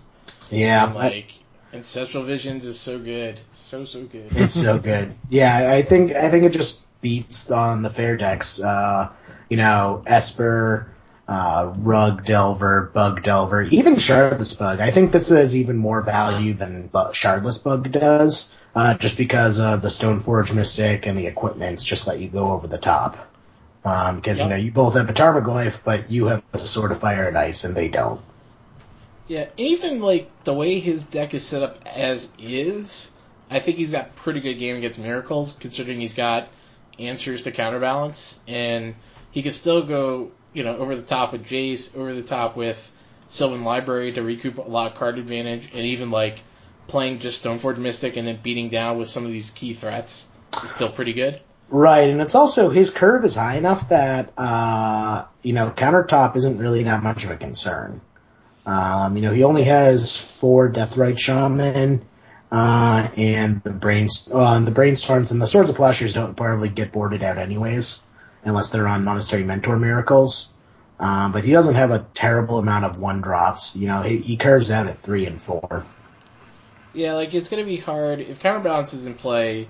It'll be hard for him to resolve visions and pull ahead that particular way. Mhm. But because he's hedging with Jason Library, he could still stick it, and then and he actually has a little bit more staying power with um, uh, Batterskull. Whereas like the Shardless Bug deck doesn't have a repeatable threat like like uh, Batterskull to deal with that board. And also, if I feel if he has the Thopter Foundry combo, that's just game over for Miracles. Right, that's another way to, to deal with it. Like So- outside of like the one of Council's Judgment, Miracles does not have an answer to Thopter Foundry. right. Um, So what about the bad stuff? yeah, uh, I think you would just want to dodge every combo player in the room. Yeah, it seems a little dicey. I mean, he's only running, you know, outside the force rule, he's only running 10, 12 blue spells, I think I counted. Maybe 13, so that's a little bit light for force rule, isn't it? Right, so you run the risk of having a Force rule and not another blue card. For the most part, I think usually you Alright. have enough. Like sometimes you you can force a will and ancestral visions away if you're suspending something else. Um, it's not too too bad, but I think what is really missing from this deck that its counterpart has plenty of is discard. right, So exactly. like you don't have Hymn to Tourachs to deal to mess with a lot of your combo opponents. right, you have That a very difficult game one matchup against combo. Um, Yeah. Coming out of the board, it gets a little bit better because he has three Thalia, three Meddling Mage, Sure. Um, yeah, it does get better post board. and an Aethersworn Canonist. Yep. Uh, Even surgical, if it's reanimated. Yeah. Talking about. Surgical, he's got the needle in there, the relic. yeah, my, Yeah. my only problem is those are all two drops, so Yeah. S- Storm has got to be his absolute worst matchup. Yeah, Like, it's- I think for both decks, Storm has always been pretty rough. I think it wasn't until I made a room for Canonist where it got better. Because, like, um, if I stick Meddling Mage, you can name Infernal Tutor to stumble them a little bit until they figure out a way to deal with the Meddling Mage. And then, like, then if you stick a Canonist later, then it becomes much, much harder for them to to play through. And you and you have a clock on you know on the other side of the table, which is really good. Exactly. Um, Sabo's Web, just for the folks that are, you know, turning their heads sideways. I never. I never really liked Sabo's Web. Oh, I love it. it I mean, because port can really harass you, especially Yeah. like lands and even death and taxes. Like getting harassed by port is just really annoying, and Sabo's Web is not is a pretty clean answer to that. hmm Um, so I've, I've I've kept it, and I've been, you know, per- perfectly alright with it. I wish there was a better answer, but Yeah, it's just the thing. that's kind of as good as we got. Yeah, that's the thing. Got. like Dasapo's Web is one of those cards that's really, really good in the in the matches you want to bring it in against, and then it's just a blank card against everything else. Yeah, especially when your curve is, like you said, kind of all over the place. You Mhm. you kind of need as much mana as you possibly can get your hands on. Um, so like to hose port is actually pretty pretty worthwhile, at least for now. So I'm okay with that card. Yeah. It's like a necessary evil kind of a card right now. right? As far as uh, but having this deck and being able to port into anything else, it has a lot of different directions it can go in, um, which makes it difficult to assemble if you don't already have a legacy collection.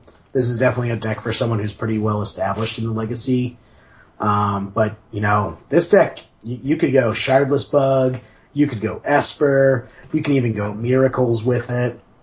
Um, Yeah, Lots- just Stoneblade. yeah, just Stoneblade, blue, blue, white Stoneblade. Um, you can go in a lot of different directions with this deck. So once you have it, turning it into anything else is pretty easy. But getting to this point, it it would probably take a brand new player a while to get into this deck. Yeah, I agree. And and if you're playing the uh, Sylvan Library, I highly recommend a Japanese copy because it's beautiful. I Ex- Except it did me wrong at the tabletop event because I decided the first time, and this was after testing the deck for a while and playing plenty of libraries in the past, just deciding first time I played it on the day, I'm gonna turn it into Brainstorm. And I was just like, I called the judge on myself, and it was one of my, it was actually the, the guy who certified me, and I'm pretty good friends with him. But I was like, yeah, I'm bad at this. I decided I was trying to brainstorm, and like he's trying to give me the benefit, not not the benefit of the doubt, but he's like. Just like asking questions to like make sure that I'm an idiot. And I was like, yeah. I was like, yeah. I really, you know, they went into my hand. I do not know. I shuffled the them up. right. I do not know if these two, and like my opponent's trying to help me out too. And I was like, no, I just, I do not know. I cannot confirm for you that the two cards that I was looking to put back on top were the two I drew with library. I, you know, let's just, you know, I, I'm pretty sure the fix is I will pay eight life to take these two cards. I think I think You're probably just better off checking that that's the case, and I'm an idiot, and we can move on. I wonder. oh, I wonder if that if that is, or if um you could also. I guess if you didn't want to pay eight life, say you were at seven life and you did this, um, you could also just opt out for the double Thoughtseize, where he just gets to look at your hand, take two, and put them on the bottom. Yeah, I think in that particular case, right, because you, you don't have the life to pay for the other cards, so you do have to do the new draw extra card fix. Um, but yeah, like, and he, he agreed afterward. Like once he went back and came back, he's like, "Yep, you pay, you you made a legal action. You paid eight life. We can move on."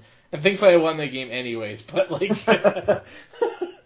but still, I I still even though I decided to do a stupid thing like that, the Japanese Sylvan Library is still the way to go. Uh, I may have to do that because my Sylvan libraries are white border, and, and I cringe a little bit. yeah, sell them to me. well, and also like I think most of the or like most of the text on the real ones are not close enough to the Oracle text, so I figured might as well save my opponent a headache and just put it in a different language that they can't. Oh yeah, that's one of those cards. Like, yeah, it's in a foreign language, but if it was in English, it doesn't matter. Like, like my Italian chains of Mephistopheles, it doesn't matter that it's in Italian. The card says, "Look it up." That is the rules to text. right, Look it up. exactly. exactly. But uh, yeah, I think this deck in the right meta can definitely be a house. Um, you definitely need to dodge a few matchups, but the matchups you want to play against are really good matchups in your favor. Yeah. I think he, he's also got a little more game against the card Blood Moon than I think Shardless Bug has too. Oh. Like if you if you fetch for island or sorry, uh planes pretty quickly, you can still build up a board state with Stoneforge Mystic and still beat in and gain card advantage. Whereas like Shardless Bug, there really aren't many outs after you get Blood Moon and have like one color available to you. Right, right. Like, I mean, I played against a red-white control deck that had both Blood Moon effects and Rest in Peace effects, and it's like specifically a hate deck against Against Shardless Bug. Right, because it's like, yep, we're gonna show off your Deathrites, and we're gonna show off your time glyphs, and we're gonna show off like pretty much everything else you got going on. Like, That's the nail in the like, almost coffin. all my win conditions. Yeah, Blood Moon Rest in Peace is the nail in the coffin for aggro loam too. I, I know your pains, also. Yeah, yeah, that that was unfortunately one of my losses of the day. The other one was a very very close one to Grixis, but I got redemption and beat Grixis the very next round, nice. um, thanks to Night of Souls' Betrayal. Beautiful card, beautiful card. Cool deck, really really cool deck. That's something I would you know check around and mess with and check it out and see what's what's neat about it. Totally worthwhile. Yeah, definitely looks like a fun deck. Um, do we want to ta- touch on the SCG results at all? Uh, we could talk about that quickly if you guys want. There's nothing too crazy in the, yeah. uh, Other than Aluren in fourth Yeah. place. which made an appearance like not that long ago, so maybe more people are running the deck. I don't know.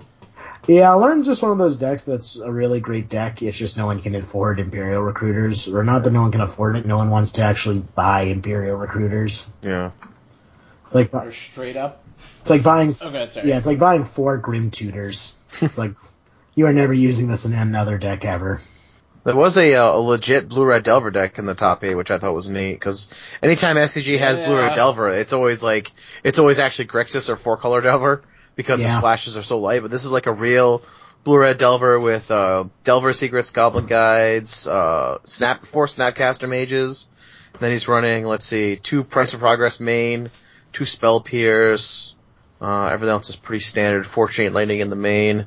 Mhm. That was kinda neat. Yeah, old This is a man after Pat's heart. Yeah, he- I mean, he's got exquisite firecraft on the board, so Yeah, like Explosive this, Firecraft's been showing up.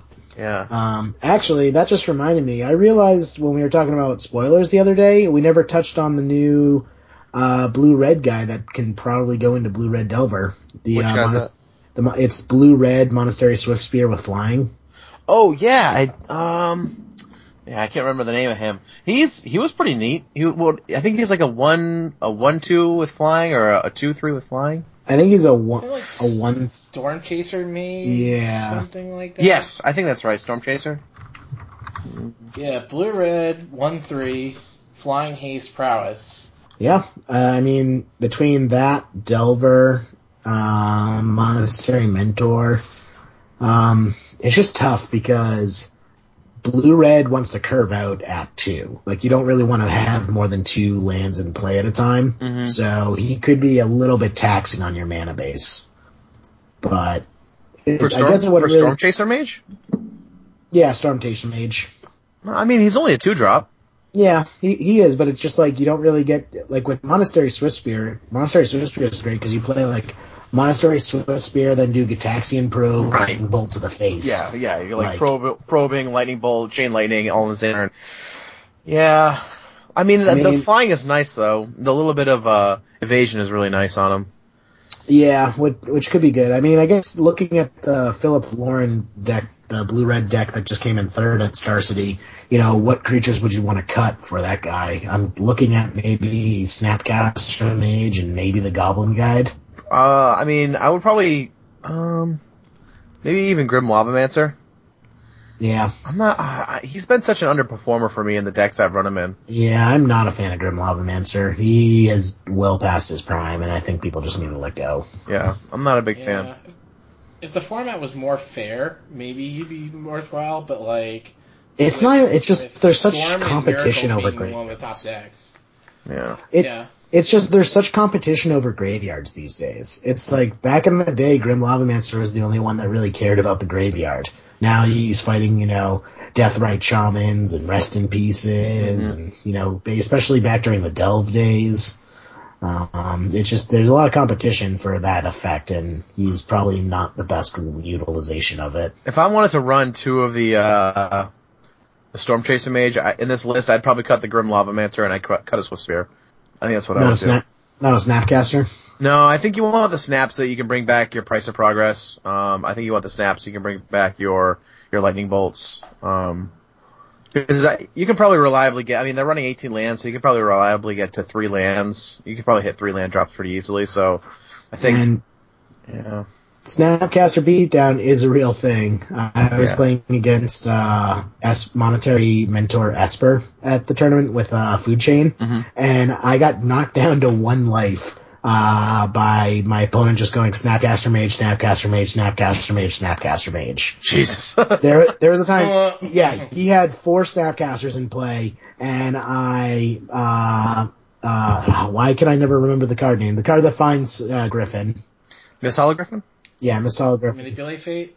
yeah, I, mani- I manipulate fate and then start casting griffins, and it, it was clunky, and it took me a while. And he kept like, um, like countering my griffins, um, and I had Deathrite Shaman, so I was like eating the griffin to gain life, and then exile it, and then cast it again. And he would keep countering it over and over again, and like he, at one point, he counseled judgment my griffin, and he got me to one life with just my, uh, Snapcaster Mage beatdown before I could stabilize with the griffins. Yeah, Hmm. I think also just following up on what we talked about, um, he's running like two Vapor Snag in the board, and so he definitely is trying to be a tempo deck here. I don't think Grim Lavamancer is what he wants to be doing. He's running a Grim Lavamancer on the board and one in the main, and I would cut both those in a heartbeat. Yeah. Yeah, I really. I can definitely not see impressed. that. So and same thing with Swift Spear. I'm not as impressed with Swift Spear as I thought it would be. No. So- See, Vapor Snag, a man going after. I know this is like I'm fuck fuck Grixis. I'm just gonna play this list. Just go back to Burn, Pat. I know. Just Ah. I, ah, I love it. I love it. play Burn with three copies of Tabernacle of Pendle for the lulz. yeah. Well, speaking of Grixis, what's your guys' opinions about in the sideboard of the fifth place deck is two copies of Painful Truths, the growing popular Battle for Zendikar card. I don't think that card is good. Like, I don't know why people are in love with it. Patrick Chapin used it once and everyone's trying to use it, and I have never lost to a Painful Truth deck. Yeah. I mean, Yeah. I guess if you're expecting the game to go real long, like, oh, I mean, he is running Deathrite Shaman, so that is a little bit of a ramp of a ramp spell in itself. Like, Like, Yeah, three mana to draw three cards and lose three life. uh, I don't. I don't know. I, I- I'd almost rather read the bones. I'd rather read the bones than Painful Truth.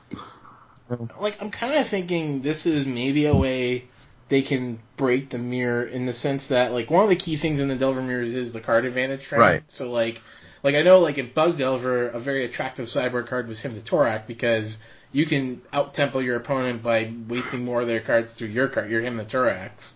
And, you know, because you don't have easy access to black black to do something like that, you can go the opposite way and outdraw your opponent by trying to cast Painful Truths and then drawing into more gas. Kind of like, you know, how Treasure Cruise started that whole train with like Blue Red Delver being so good because you can outcard advantage your opponents.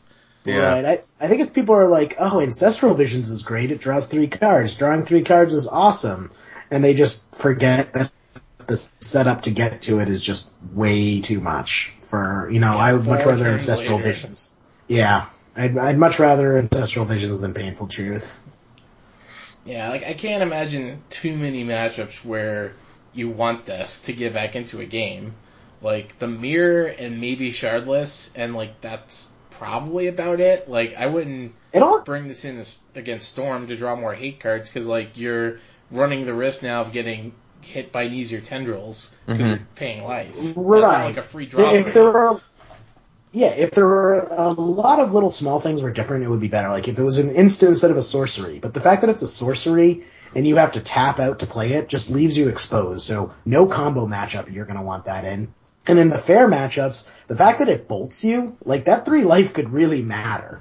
Um, and it just, it's like giving them a free swing with Delver, which could in some cases be the equivalent of a time walk. Yeah, or like I could see you potentially getting blown out in the mirror to a date, like a timely daze or something like that as well. Like you're, you're still- both kind of mana screwing each other with wastelands and stuff like that. Like three mana is a lot to come by in a Delver mirror. Do you still lose the life if it gets countered? No. Okay. No. That's at least better. Yeah. But still. But still, yeah, I'm I'm Yeah. just not a fan of that card, but people still keep playing with it. Yeah. yeah. So that was an interesting observation. Um, it's kind of funny and cool that Daryl Ayers is playing two copies of Boil in his land sideboard because the hell of blue. Jesus. Three red, instant, destroy all islands. Enough said. Yeah, that's pretty great. Rug Delver. You think Rug Delver is potentially coming back into the metagame now Dig Through Time's gone and Treasure Cruise is gone? Uh, I mean, I think it was always on the fringes. It's just Rug Delver was one of those lists that was so consistent for a while. Everyone and their mom was playing it, and that's why we saw you know six out of eight decks in the SCG top eights for Rug Delver, just because they were flooding the meta. Everyone was playing Rug Delver. And I think people now have just kind of opened themselves up to different tastes, and Rug Delver's as good as it was before. It's just people realize you don't need to play Rug Delver to, to win, and it stopped becoming a self-fulfilling prophecy. Because everyone thought you had to play Rug Delver to win, so everyone played Rug Delver, and then lo and behold, Rug Delver kept winning, because it's all anyone was playing. Yeah. Like there's one card that Rug Delver plays that I really love and I think the current metagame is not really respecting is Spell Pierce. Like I think enough players are good enough today to play around Daze. Mhm. I don't think enough players currently are really respecting Spell Pierce in the current metagame. You know what? No players are playing it against, are playing around, I should say. Thwart. Uh, no one expects the thwart. yeah, like you grab the first island and you're like, all right, whatever, it's gonna be Daze, that's fine. And you grab another island, Yeah, they're like, no, like double D's, and then you go, Uh, they think you're just scooping, but then you just put down thwart. oh my god, I have to do that now. The most epic slow roll. Pretend to scoop by t- picking up my islands and then just slam a thwart. Oh, that'd be great. oh boy, that would be Sneak and Show might potentially be back here. I like Sneak and Show. I like that deck a lot. Yeah, I like Sneak and Chip. Two misdirection main deck. I just want all of Cor- all of uh, Death and Taxes to be banned so I can play Sneak and Show again. For real, Death and Taxes is just my nemesis. The fact that I also lost this weekend to a food chain, just like you're still there, Death and Taxes, just lurking in the shadows, ready to just screw me over. Yep, and then Jerry shows up one week to TE and then goes plains, Aether Vial, go. And then I play Merfolk, blue white Merfolk. Top Blue eye in, in the top 16 though, we see uh, Maverick coming in ninth and Charbelcher coming in 12th, so that's pretty neat too. Even even Dredge Yeah. came in 14th. Have you? Has anybody noticed the spicy, spicy, spicy sideboard card in the Charbelcher Oh, sideboard? Oh I gotta check this out. Hold on. Let's see. Uh, It's green. Is it Gr- Garruk Primal Hunter? yeah. yeah. Can, can he even cast it? Like, I guess, yeah, he can. He's gotta get, he's gotta get some, uh, what do they call, Manamorphosis going, but to get those Manamorphose, you can cast Garruk. Triple green is kinda hard. Like, how does he? How does he get? you gotta get a couple. to ha- You he get, has you to get a have couple two- Tinderwalls out. Oh no, Tinderwall produces Tinderwall red makes mana. red. Oh shit. Yeah, I think it's like he has to have two Manamorphose. It's the only way he can cast Garruk. He's got Chrome Mox too. Uh, Maybe he's got 14 cards and he's like, what the hell? Let's throw a Garruk here. Uh, He's it's got like, he's got LED. He's got he's got Chrome Mox. He's got Lotus Petal. He can do it. well, how's he gonna cast Garruk off LED? It's gonna be in his graveyard. or or he's got to hope that he's floating it on top. Oh yeah, that's true. Gitaxian Probe in response, Garruk. Sick plays. With no brainstorm. Sick plays. oh man. Oh. yeah. Oh, But like a lot of these cards, I mean, like the wish board makes sense. Like he's he's utilizing, you know, uh, burning wish to the fullest extent. But yeah, primal hunter is just like, huh? Oh, uh, you guys will be happy to know that at the tabletop shop, I went up to every opponent before the match started and said, "Today is my birthday. Would you like to scoop to me?" Today today is your actual birthday though, right? No, it was actually on on the day of the tournament. The Oh, actual- okay. The tournament was my actual birthday, and after I beat my opponents, I would say, "Don't worry, you can just tell people that you scooped me because it was my birthday." nice. uh, I'm a troll. Those, those are the those are the edges, man. Those are the edges. That's all. Today's my birthday. Would you like to scoop to me? a couple people considered. Yes. A couple people are just like, all right, we'll play it out. And it's like, ah, maybe I'll skip to you if, you, if, uh, if I beat you. Yeah. The only I think the only challenging part of that tournament, or at least the critique that I've been hearing a lot, is that the way the event was set up. So like the prize structured scaled with players. oh yeah. and Yep. the, the with the number of players we had for the event, which was I think 123, which is just short of 129, which is the bump from seven to eight rounds, and be playing for like I think a full play set at that point of duels or expeditions. Right. That you're oh um, Like if we so if we had prize had the top- if we had five more people show up, the prize pool would have doubled. Oh man. Right. And so like the way it was set up is I think the way the number we had we prized to 12 Right. or 8. Twelve. I think it was 12. And then they threw in, um, if you went 5 1 and 1 or better, you also prized. So, like, basically, you had to go 5 1 and 1 or better to get anything, let alone, like, top 8 as well. Hmm. So, it was, like, super challenging. Like, if, you, if you're at X2, even if you're late X2, like, you're playing for nothing at that Wow. point. Right. That's why I ended up leaving is because I got my second loss and like, yep, there's no point in playing anymore. Yeah. Um, what Jerry, also? Jerry in the O2 bracket. What are you gonna do? Hey, O2 bracket in round uh, what was it? Round seven is not that bad. No. Round, No, that's re- that's respectable. Yeah, um, but also one thing that was kind of weird about it is, so they had door prizes. It's like they had a Karakas, a Gaea's Cradle, and a foil Jit. Um, but the thing is, is you were only el- they gave out the prizes after rounds like three, five, and six, and Or it was round, beginning round 4, beginning round 5, beginning round yeah, okay, yeah, that's that's how it worked out. But you you were only eligible for it if you stayed in the tournament. So the like the 03 bracket was surprisingly fill uh, full because people didn't want to drop because they still wanted a chance at the door prizes. Oh yeah. Like Ara, Ara, who I drove down with, Ara at the end of the day was one in five, but he was happy because he got the Gaea's Cradle door. Uh, hey, door good for him, man. Good for him. That's Just right. kept staying in it, staying in it, just trying to get that door prize. It's can splash that Cradle as Jug Deck. Yeah. no, now you can let me borrow it so I can put together a Shardless Bant with Thopter Foundry. yes, exactly. Or like they had these eight man. I, I like the concept of the eight mans. It wasn't bad. Um, they had two different eight mans going on. One at ten bucks a pop, one at twenty dollars a pop. And once you fill it and fire, and you sit down for round one, they roll two d sixes, and depending on where it lands, you it's the duel that you're playing for Oh, nice. in the eight man. Um, the ten dollar one was like the non blue duels, and the twenty dollar one was the blue duels, pretty much. Um, plus or blue duels plus Bayou, I believe. Um, so so you, you'll like this, Jerry. So I didn't really have time. Like I brought some extra decks with me, but for whatever reason, I was like, ah, whatever. I'll get some extra practice with Shardless. Why not? I'll put it into an eight man. And uh, they rolled a die, and it, of course, it was the one number that landed on Bayou. but then they realized like the Bayou is so beat up, they offered us the option to re-roll, which we of course did, and it went up to Volcanic. And I was sweating because I really wanted to get my third tropical island at the event, even if I had to, you know, use a combo of credit and cash. And the last tra- uh, the trap that was available could potentially be part of that prize pool. So like twice I had to dodge them not rolling tropical island, which I think was three numbers on that, that scale.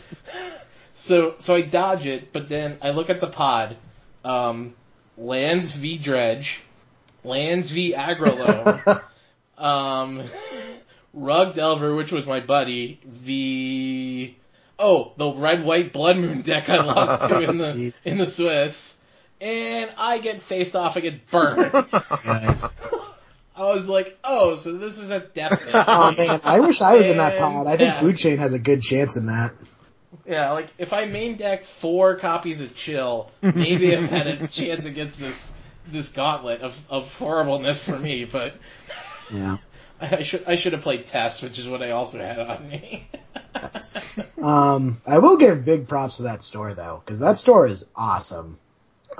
oh yeah, A- It- Matt's a good guy. Yeah, it's similar to Gaming Etc., where it's just absolutely huge. Like they easily sat 123 players and still had room for you know locals coming in and playing board games on other tables.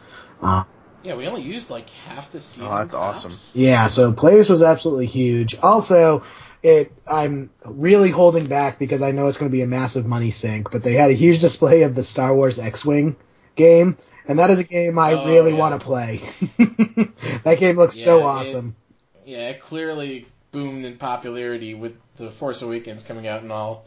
Like a lot of folks that usually like play Magic, I've also seen them starting to play X-wing. that game looks so cool. You get X-wings and Slave One and the Millennium Falcon. Wait, wait, wait. Did you say Slave One? Pew, pew, pew. Yeah. Oh Yeah, yeah. I'm in. Let's I'm Slave in. One. Yeah. Oh, Let's it's buy like- in, Jerry. Yeah, let's do it, Pat. I'm Let's selling do it. my Xbox. Yeah, it's like it's like HeroClix or Mage Knight with uh, Star Wars ships Oh, I like that. I like that. Hey, actually, All right, guys, you welcome to leaving. Uh, well, I remember Jay Bush was the one who got big on this last year, and he was just talking about it on the A Team all the time.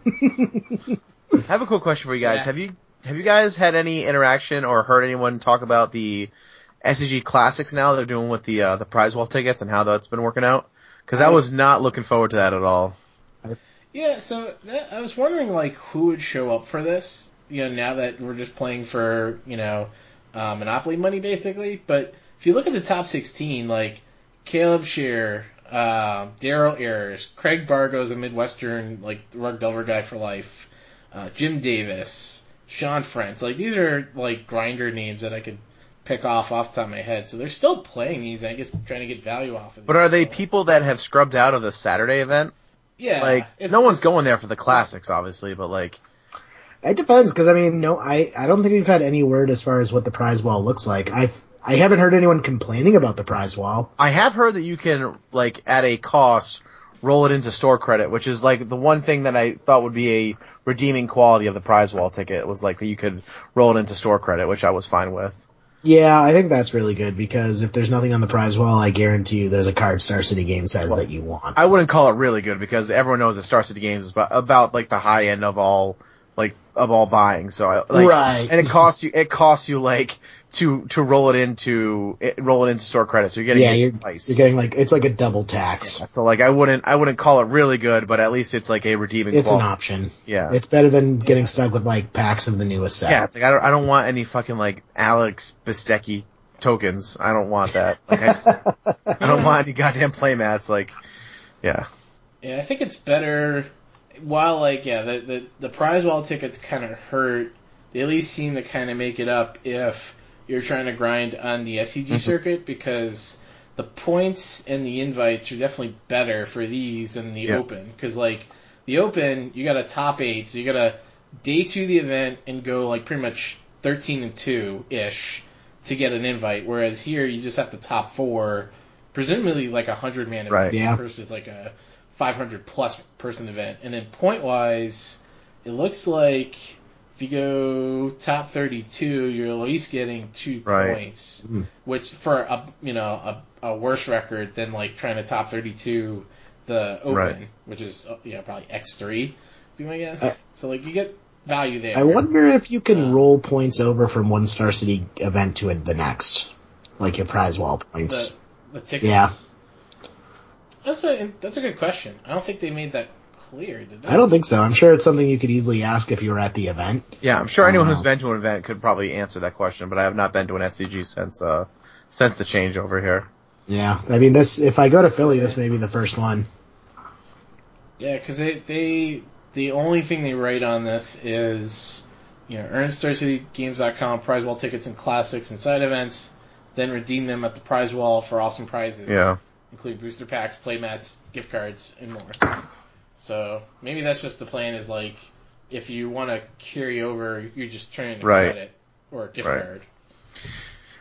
Still, No, I mean at least it's something. It's better than just like I said. I, I don't want to walk away with a bunch of creature tokens. Like I don't. I could not care less about that stuff. Like I unless it's Griselbrand playmats, I would though, get that. I would get that just to shit. have you sign it. Yeah, I would do it. oh my god, I still want to get the Delver playmat so I can flip it when I flip my Delvers. I haven't done that yet. it's just so. In- Although, like with my luck, I'll, it'll just never flip because that's what's been happening with my cards lately. So exactly. All right, should we uh, get into some scoops? yeah, let's get some scoops going, man. Um, I will go first. I'm gonna scoop. I got one scoop. I, you know, what? I got two scoops this week. First and foremost, I'm gonna scoop. what's that? Raisin Bran, Uh, yeah. two scoops. yeah, keeping us regular. Uh, I'm gonna uh, scoop in uh, Celso. Thanks for coming on the call today, man. It's always great to have you on. It's great to have a third person on the call, so it's not just me and Jerry babbling on.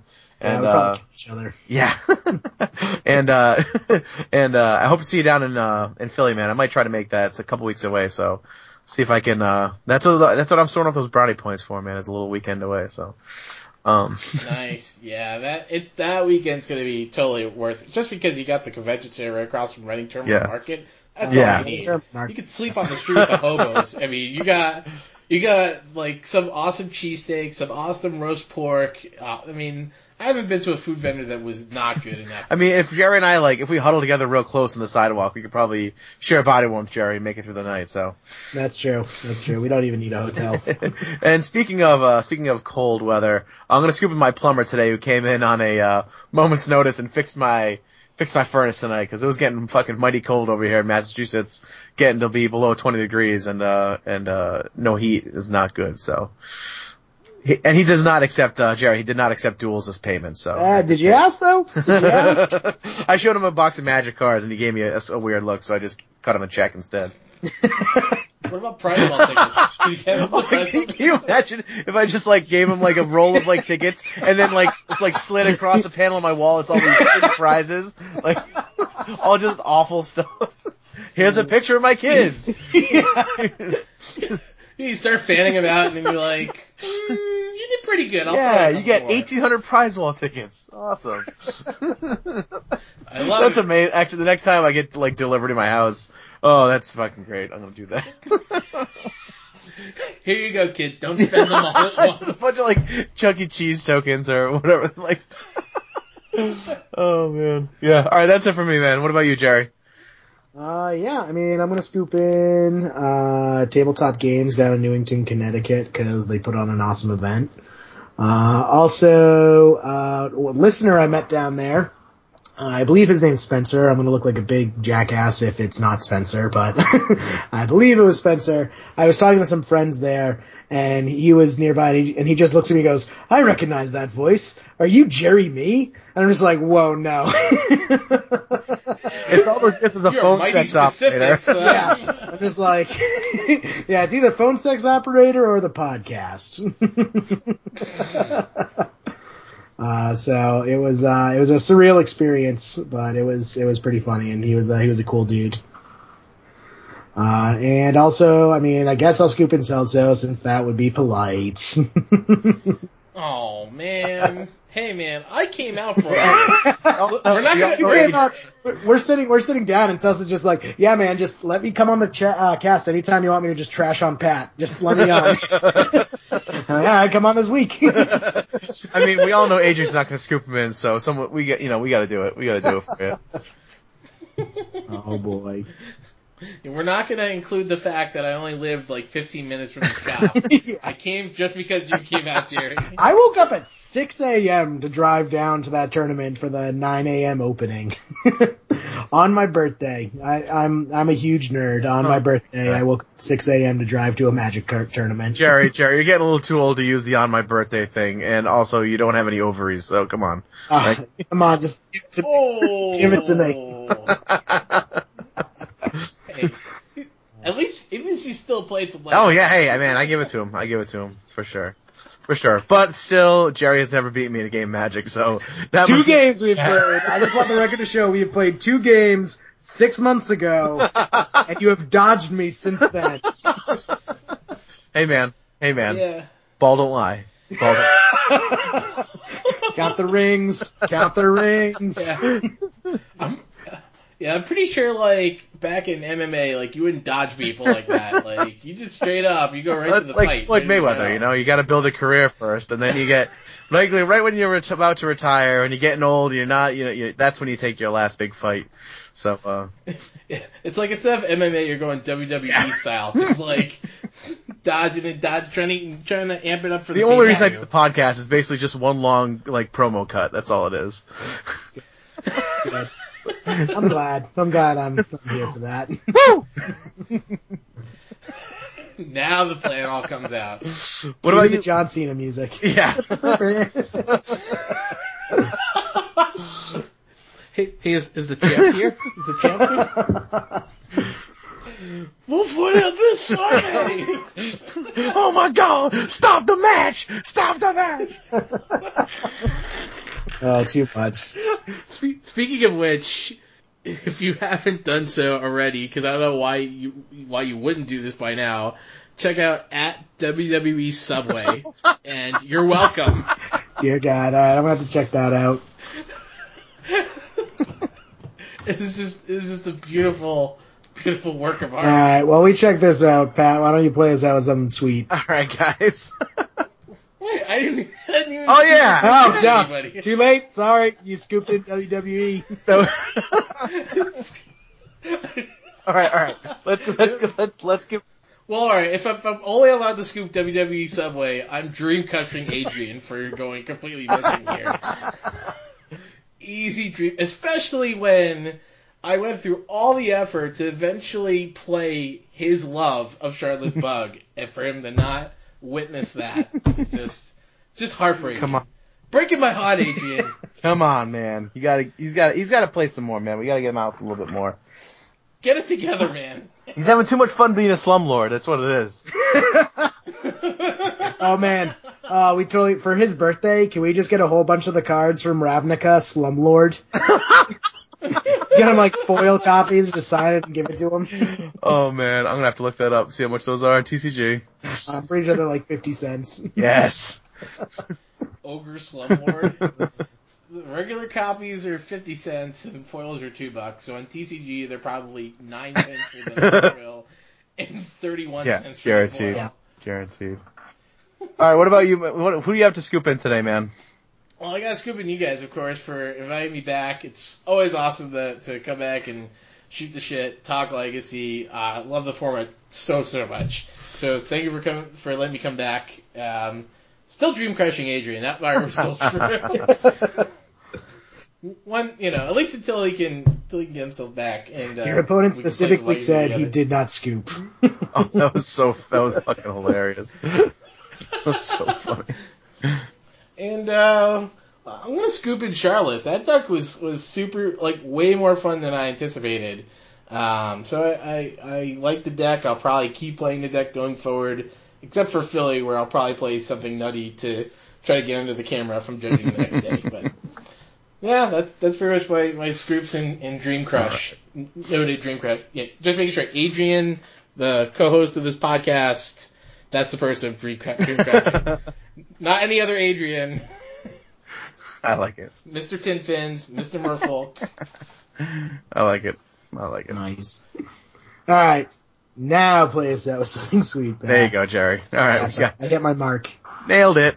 I have a history in theater. You can email us at leavingalegacy.mtg at gmail.com or find us on Twitter at Mathematrixter, at JMEE3RD, or at Pat Uglo. Thanks for listening. Remember, play fast, not loose. Ground control to Major Tom. Ground control to Major Tom.